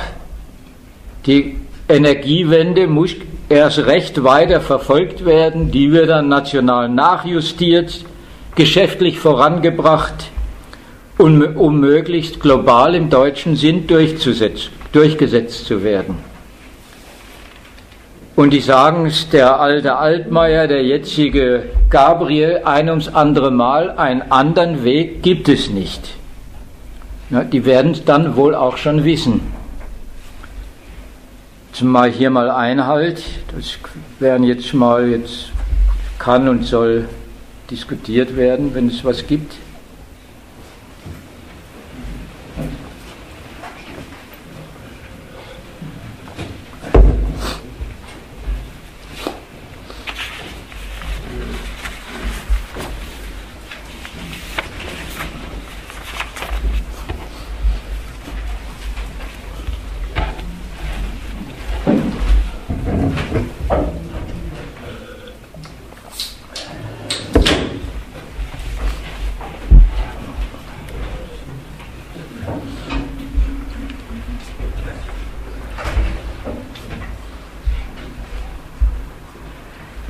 Also ich habe noch einen, einen kleinen Nachtrag. Vielleicht knüpft sich ja an den dann noch was an, weil der nochmal auf diese ganzen hehren Titel der Energiewende zurückgeht. Ich wollte ja. Ja, ja. sagen, das Wort Planung, das du öfters verwendet hast, ja, das ist ja wohl ein bisschen polemisch gemeint oder überhaupt, weil jetzt die Darstellung hat auch ergeben, dass da ein Zweck ins Werk gesetzt wird, dessen Ausführung gar nicht in dem Sinne planbar ist, weil es äh, der Konkurrenz ums lohnende Geschäft überlassen ist? Ja, worin besteht, wie gesagt, wenn man sagt Planung ja, und sich unter Planung vorstellt, da wird sich zusammengesetzt und beratschlagt, was ist der Bedarf, was brauchen wir, wie bringen wir das am besten hin, welche gesellschaftlichen Mittel müssen dafür aufgewendet werden, wie werden sie am besten aufgewendet, wie wird da kooperiert. Unter all diesen Gesichtspunkten kann man sagen, von Planung nichts zu sehen. Unter einem anderen Gesichtspunkt, und so wollte ich das eigentlich dann verstanden wissen, und unter keinem anderen gibt es sowas wie Planung. Eben ist es eine Aufgabe, ein, wenn man so will, ein ständiges Bemühen des Staats, Versorgung zu organisieren, die seine Geschäftswelt braucht, aber von sich aus nicht zustande bringt. Und, und die auch als Energiesicherheit überhaupt Grundlagen für das ganze Geschäft ja. ist. Ja. Und nach der Seite hin kann man sagen, ist, bleibt von Planung ein verrücktes Zerrbild übrig. Nämlich lauter staatliche Beschlüsse, die er glatt seiner Gesellschaft aufoktroyiert, auch seine, seinen Kapitalisten aufoktroyieren jetzt ironisch in Anführungszeichen, aber die er ihnen vorgibt, das, was sonst alles Werk der Konkurrenz ist, hier wird staatlich vorgegeben, hier wird sogar staatlich vorgeleistet und alles aber mit Perspektiven und mit Mitteln und Methoden, die den Staat als Organisator eben der Geschäftswelt tätig wird, die das dann als ihre Geschäftssache betreiben soll. Also ist es immer ein, ein endloses Geschäft, zweitens immer eins mit vielen Friktionen, immer eins, wo der Staat die Rechnung zwischen verfüge ich verlässlich national drüber ist es andererseits billig genug? Sind auswärtige Rohstoffe als billige zu ersetzen oder zu ergänzen? Wie mache ich das geschäftsfähig? Also das ist eigentlich, sind die Gesichtspunkte staatlicher Planung und insofern ist es, ja, Planung ein Euphemismus, aber anders gibt es Planung nicht, aber so gibt sie es dann.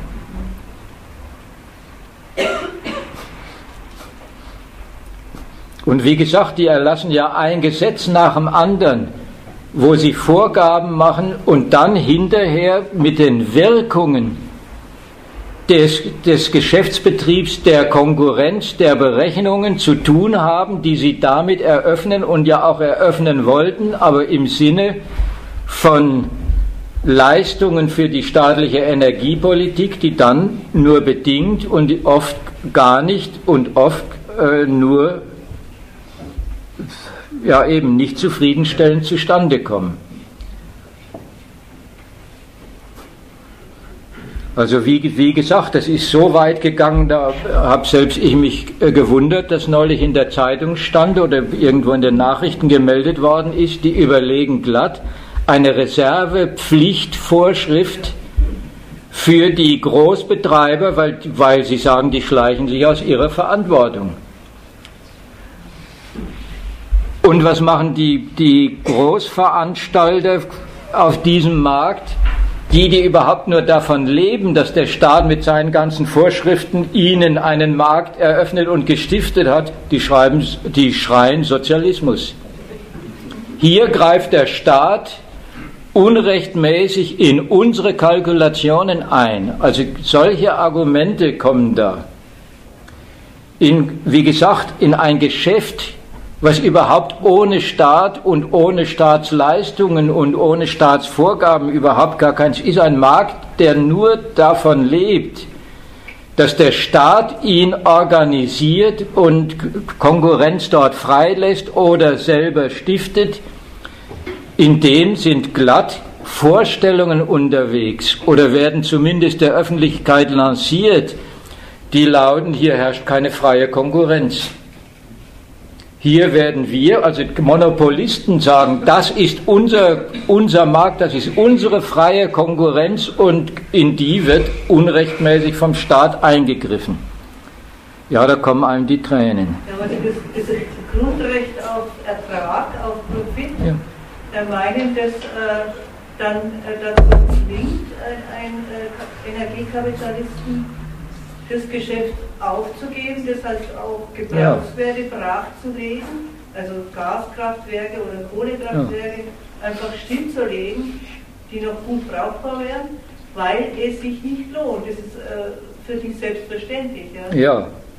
Und weil, weil bisher jeder Betrieb, also auch die, wie gesagt, die Ausfallszeiten der Atomkraftwerke und so weiter, alles ist doch eingepreist gewesen. Alles war in einer rentablen Rechnung drin. Jetzt ändert sich ein Moment dieser Rechnung.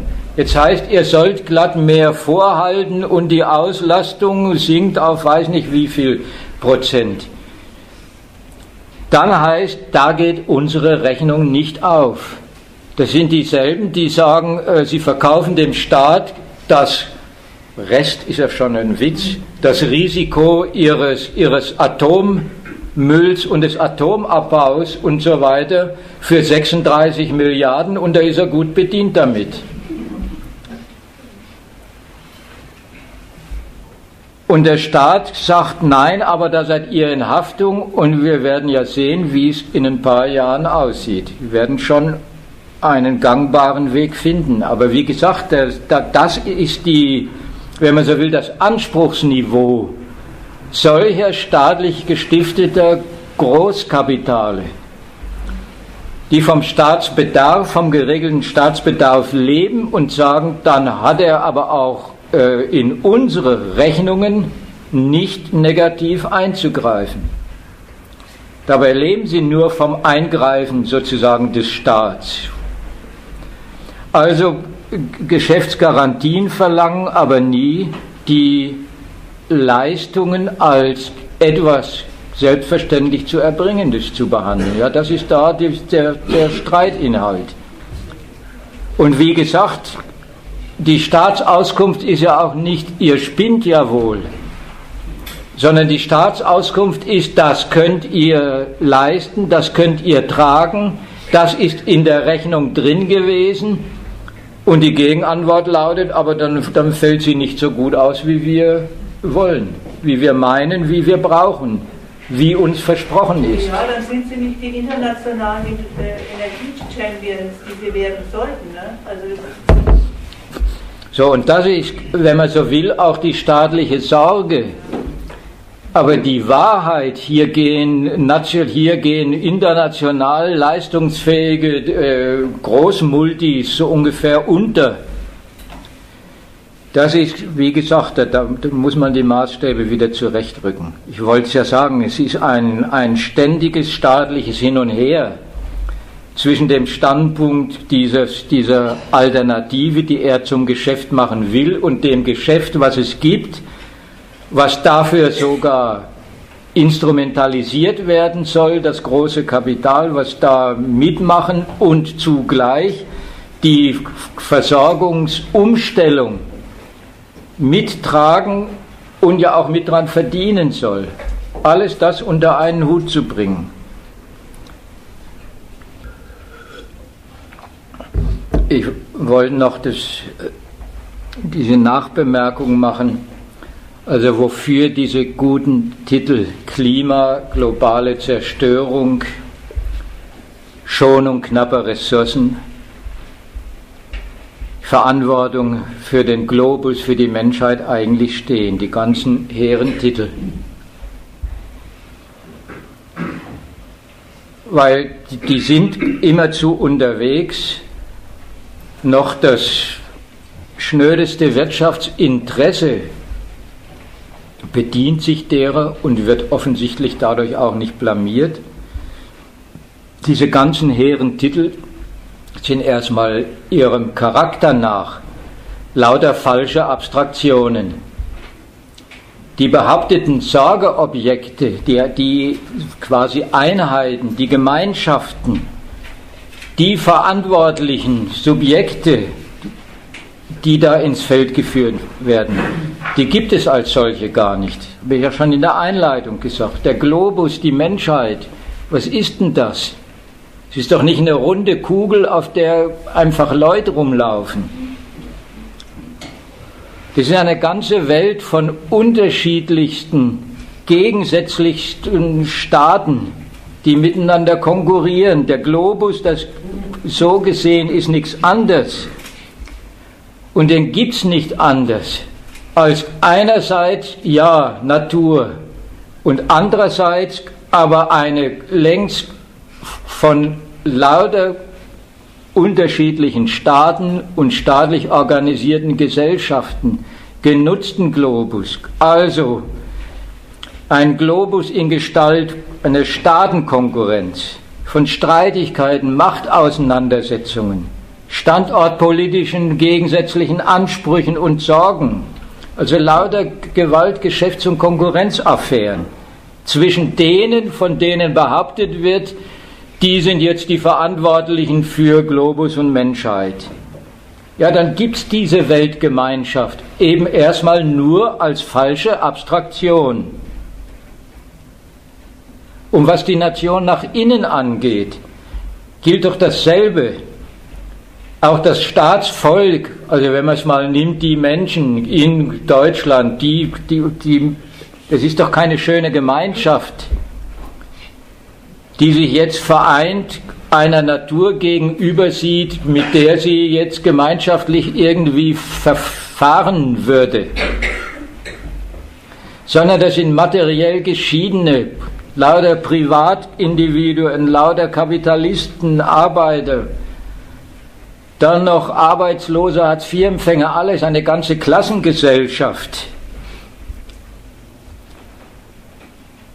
Also es ist schon wüst, die alle als Gemeinschaft unter einen Titel zu subsumieren. Der Globus, die Menschheit, total sachfremd. Ist das eine. Und das andere ist aber, es ist auch total sachgerecht. Weil, und das ist dazu, warum es nicht einfach nur Lügen sind, sondern die haben schon ihren guten Grund und Stellenwert, die sind sachdienlich. Nämlich erstens im diplomatischen Staatenverkehr. Ja, unter diesen Titeln wird von den Politikern auf ihren Konferenzen, auf Politikern, die sagen, sie sind jetzt miteinander konkurrierend befasst, wird unter diesen Titeln Zuständigkeit reklamiert, auch für andere Nationen. Das sind Anspruchstitel für alle die geschilderten Gesichtspunkte, die ich da auseinandergelegt habe. Einer Energie- und Umweltpolitik, die man anderen Staaten anträgt und auf die man die festlegen will. Das, ist, das sind ja eben gemeinsame Verantwortung für den Globus. Also so definiert man die eigenen energiepolitischen Richtlinien als Bedürfnis, also und die, die Rechnungen mit anderen Staaten, als sich kümmern um ein Gemeinschaftswerk, auf das andere Staaten doch auch aus sind und sich verpflichten lassen müssten. Also dem die als verantwortliche Politiker sich auch verpflichten müssten. Und das ist wie immer, wenn von Pflichten geredet wird, nur die Umdrehung des Rechts, was man selber beansprucht. Also man macht sich quasi zum Sprachrohr, verwandelt die eigenen Interessen in ein eben höheres Anrecht, das der andere doch wohl teilt, also das ihm auch dann Pflichten auferlegt. Also verlangt wird damit eigentlich äh, zwischen Politikern immerzu die Anerkennung der, der, also der Lesart der eigenen Interessen, dass die für den anderen verpflichtend, bindend wären und immer mit dem Tenor, und das ist doch für dich und für uns alle das Beste. Also so meldet man Ansprüche an in der Staatenwelt. Und das wird auch von jedem Staatsverantwortlichen zugleich durchschaut und selber betätigt. So geht halt Diplomatie. Weil sich da die Staaten ihre Ansprüche als wechselseitige Anrechten und Pflichten und als eben immer im Sinne äh, auch noch höherer gemeinschaftlicher Verpflichtungen um die Ohren hauen. Und dann unter diesen Titeln erbittert streiten und äh, wie Verantwortung da genau zu lesen ist und wie die Probleme überhaupt zu definieren sind, wo es heißt, um die müssen wir uns alle gemeinsam kümmern und welche Konsequenzen dann daraus zu ziehen sind. Also das ist quasi die sachdienliche Seite für den internationalen Staatenverkehr. Aber die haben auch eine sachfremde und sachdienliche Seite nach innen. Und der Mensch, wir alle sind verantwortlich. Das ist ein ernst genommener, ein ständig propagierter und sogar praktizierter Standpunkt. Ja, jedermann wird da als Zuständiger für die Umwelt als das große Schutzgut erklärt, für den Globus, für, für Energiesparen. Da wird immerhin, also um mal das Sachfremde auch erst nochmal zu kennzeichnen, die Wirtschaft, die Politik und die ganze Nation darüber hinaus wie eine große Verantwortungsgemeinschaft behandelt. Die Nation als Lebensgemeinschaft, wobei sich dann einerseits die Politik ums gute Gelingen kümmert, und er wird also, um jetzt aufs Sachdienliche zu kommen, also werden die ganzen Staatsbeschlüsse in Sachen Energie und auch sonst dem Betroffenen als gute Sache, nämlich als Bemühen von Politik und Wirtschaft quasi als Dienstleistern,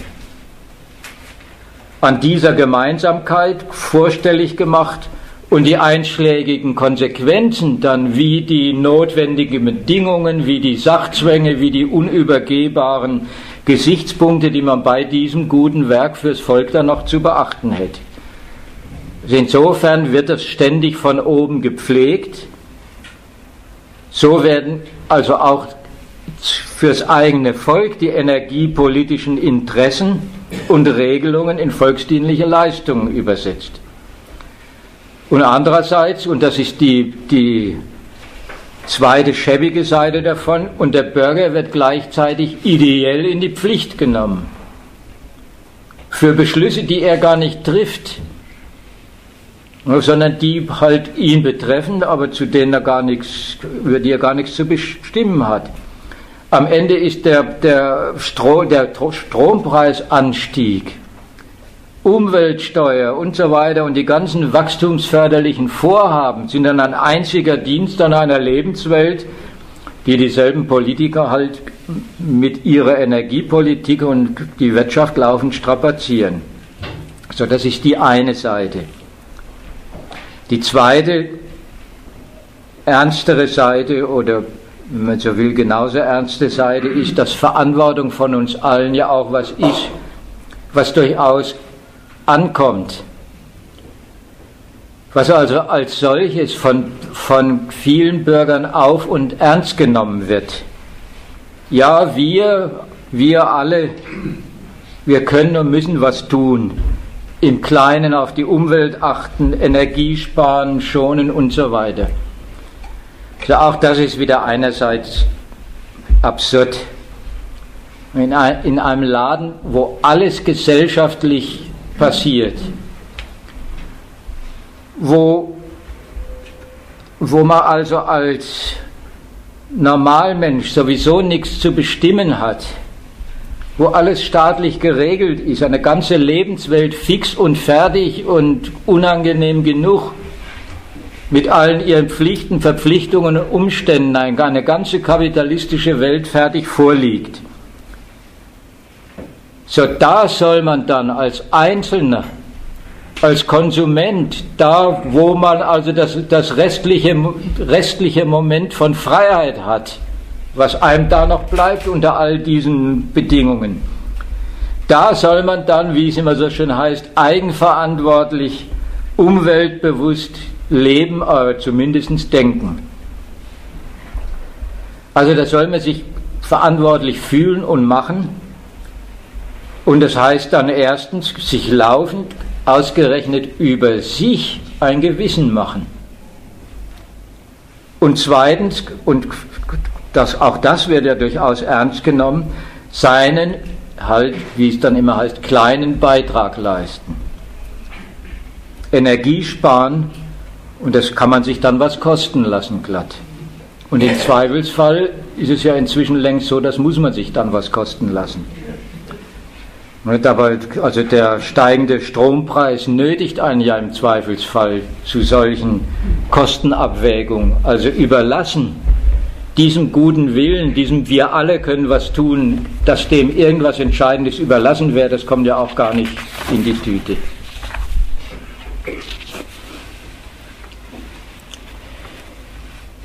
Also dieser Standpunkt des verantwortlichen Staatsbürgers, der ist also auch völlig sachfremd. Und eben auf seine Weise dann doch auch wieder sehr sachdienlich, was den Ertrag dieses Standpunkts angeht. Weil das leistet er schon, und das ist eigentlich die Grundlage. Mit diesem Standpunkt wird ja immerhin die Politik, die Wirtschaft, die werden als Beauftragte für dieses Gemeinschaftswerk zwar kritisiert, da wird gefordert, mehr Abgaben auch von der Wirtschaft, entschiedenes Umsteuern vom Staat gefordert, Inkonsequenzen bemängelt, aber der Standpunkt, dieses, was ich am Anfang mal auseinandernehmen wollte, hier wird eine gute Sache bloß schlecht gemacht. Dieser Standpunkt, die Energiepolitik die wird zwar ist missbilligt, aber sie geht als Vorhaben in Ordnung. Politik ist der Beauftragte dafür. Anders als mit und durch die Wirtschaft geht es nicht und äh, muss aber gangbar gemacht werden. All das ist selbst in den kritischsten Meinungen immer noch der unverrückbare Ausgangspunkt. Also dieser Glaube, Politik und so weiter wäre mit demselben Anliegen nur immer nicht entschieden und konsequent genug unterwegs, halt letztlich für eine schöne Lebenswelt zu sorgen. Und dieser Glaube hält sich, obwohl die sie laufend ganz unschön machen. Also sollte man halt diesen Standpunkt des ideellen Mitverantwortungsträgers auch lieber lassen. Ja, es ist einfach absurd, eine Energiepolitik als erbitterter Konkurrenzstreit zwischen kapitalkräftigen Wirtschaftsnationen findet statt. Eine Haupt- und Staatsaktion ist das zwischen, zwischen Staaten und dann zwischen Politik und den, den Multis und den großen Kapitalen der Nation. Und ausgerechnet bei all dem soll, sollen die, die wirklich dabei überhaupt nichts zu sagen haben, die sollen sich irgendwie mitverantwortlich fühlen, dass es doch noch so weitergehen kann, also eigentlich daran festhalten, dass dieser Laden so weitergehen soll. Ja, und da sollte man lieber mal den ernsten Standpunkt einnehmen, dass es wirklich nicht so weitergehen soll. Weil ohne den geht es nämlich wirklich immer so weiter. Also das bin ich für meinen Teil fertig.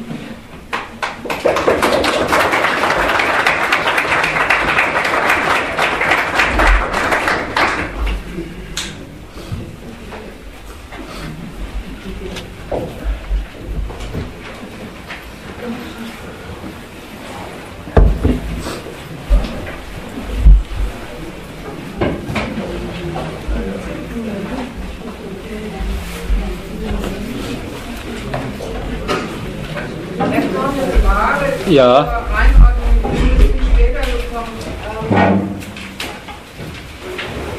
Ich hatte das bisher immer so ein bisschen im Kopf, dass der Staat sich zum Anlass für diese Wende in seiner Energiepolitik dieses Fukushima-Ereignis genommen hat. Du hast da irgendwie mal Bezug drauf genommen, aber ich. Also, dass er sich das zum Anlass genommen hat, das ist mir schon soweit klar, aber es Du fragst danach, ob es auch irgendwie ein ja, Grund war. Ob es auch irgendwie ein Grund war. Also das hat auch zumindest mal das transportiert, äh, äh, das, äh, was wir als Ideologien, dass wer eine Wende macht, ist auf jeden Fall eine nützliche Dienstleistung fürs deutsche Volk, weil diese Risiken mutet er dem Volk nicht länger zu, wobei er das ja meine jahrelang äh, ja. auch gemacht hat. Sachlich hast du eigentlich alles erklärt, warum er oder welche Gründe er hat für diese Energiewandel. Ja, und die kann, die kann man auch näher fassen. Auch die Einordnung von Fukushima, die ist ja äh, nicht verheimlicht worden. Erstens war es sozusagen wie der Schlussstein einer endlosen politischen Beschlussfassung über einen Ausstieg, der ja schon mehr oder weniger beschlossen war und in dem Sinn kein Ausstieg, sondern ein allmähliches Auslaufen bedeutet hat. Dieses Auslaufen war begründet worden damit, naja, so schnell kommen keine Alternativen her. Und zweitens, und äh, da sind ja so Rieseninvestitionen. Dieser Beschluss hat im Prinzip da schon mehr oder weniger festgestanden und an Fukushima sind alle Gesichtspunkte neu erörtert und beredet worden.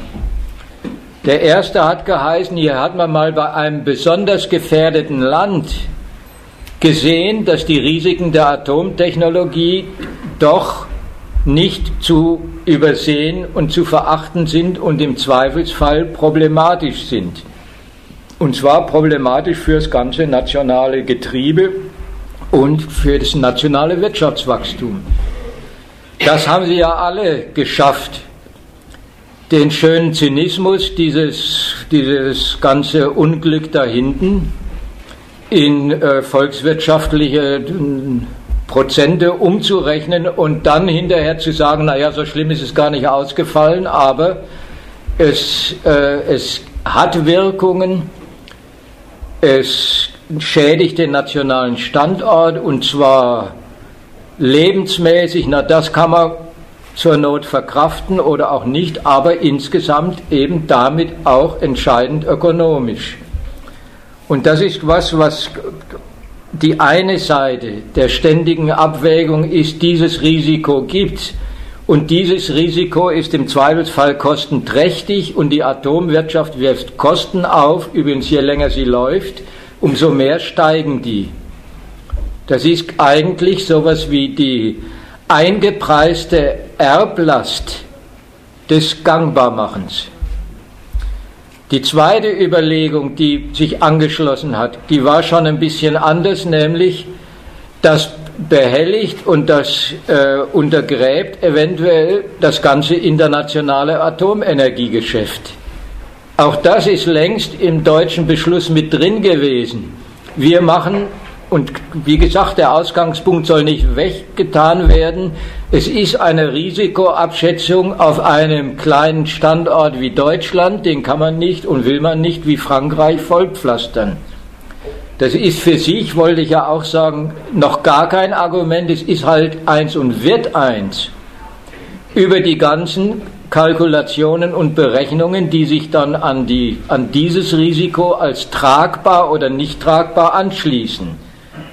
Das bleibt und ist nach wie vor keine Einsicht drin. Wir haben gemerkt, das ist lebensbedrohlich, sondern das ist immer dies, das, die Kalkulation mit tragbar oder nicht tragbar. So andere Nationen haben sich ja auch ganz anders entschieden und gesagt, dieses Risiko ist tragbar und muss für die Nation tragbar sein, weil alle anderen Alternativ, Energiealternativen sind zu teuer und machen zu abhängig.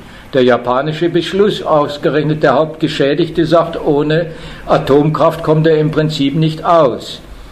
Deutschland hat frühzeitig gesagt, es internationalisiert das und beteiligt sich. Das sind die ganzen alten Debatten über äh, Atomwirtschaftsstandort Deutschland, will man sowas überhaupt bis zum vollendeten nationalen Kreislauf machen? Und da ist der Beschluss gefallen, nein. Und da ist im Prinzip dann auch schon der Beschluss gewesen, dann braucht man und muss man auf Alternativen setzen, solange wird die Atomwirtschaft weitergeführt. So, jetzt ist Fukushima auch schon wieder ein Anlass dafür zu sagen, naja, und an den internationalen Geschäftsrechnungen hat sich aber zusätzlich was ge geändert. An dem Aufwand, den man treiben muss für Atomkraftwerke auch und so weiter. Und das alles in einer Nation, die längst einen europäischen Standort mitbetreut von ihm lebt, also auch Atomstrom durchaus auch aus, aus Frankreich und so weiter bezieht, also von wegen sie dringt drauf, äh, der nationale Standort wird nur erneuerbar befeuert oder so. Na, das ist alles längst, alle Alternativen sind ja im europäischen Stromverbund unterwegs und werden auch alternativ gehandelt und an der Steckdose erkennt der Mensch es ja sowieso nicht mehr, sondern höchstens an dem Tarif, den er bei den Stadtwerken wählt, da kann er nämlich einen Umwelttarif wählen. Mit dem Versprechen davon aber nicht, da kriegt er dann Umweltstrom eingespeist, sondern damit wird die Umweltstromtechnologie gefördert. So alles das ist äh, durch Fukushima neu aufgerührt worden und Interessanterweise hat es den Standpunkt nur befeuert. Hier sieht man mal, wie dienlich der Atomausstieg ist. Wie gut beraten Deutschland war, sich hier auf die Risiken zu besinnen und der, dem eigenen Land sowas zu, zu ersparen. Ja, das, wie gesagt, deswegen wollte ich ja zum Schluss nochmal sagen, jede dieser Rechnungen übersetzt sich in ein, da nimmt die Politik einen guten Auftrag wahr. Und auch das Zweite will ich noch mal daran erinnern, es müsste ja klar geworden sein, ich wollte auch sagen, im Prinzip ist die, diese jetzige Energiewende gar nichts anderes als die damals zum Atom. Dieselben Berechnungen, dieselben guten Titel. Und jetzt kommen Leute her und sagen ausgerechnet, aber die jetzt, weil sie eine alternative Technologie ist, die geht aber in Ordnung und unterschreiben glatt die Prinzipien auf die Art und Weise. Statt umgekehrt zu sagen, hier sieht man dieselben Prinzipien am Werk, wann, wann besinnen die sich wie auf Alternativen und wie machen die die? Also, äh, ich hatte mir da was von versprochen, also auch deswegen habe ich diesen Vorlauf auch gemacht zur, zur Atomwirtschaft, mal ernst, ernst zu nehmen, nichts, es ist nichts anderes. Die ganze Dämonisierung der Atomtechnologie ist das eine, ja das Risiko immer hochrechnen auf Menschheitskatastrophe. Und nach der anderen Seite hin das ganze Hochrechnen der erneuerbaren Energien auf Menschheitsverschonung ist eine genauso absurde, fiktive äh, Rechnung mit einem im einen Fall ganz bösen äh, Zweck, den man da leider Gottes, den man sich verschreibt, und im anderen Fall einem guten.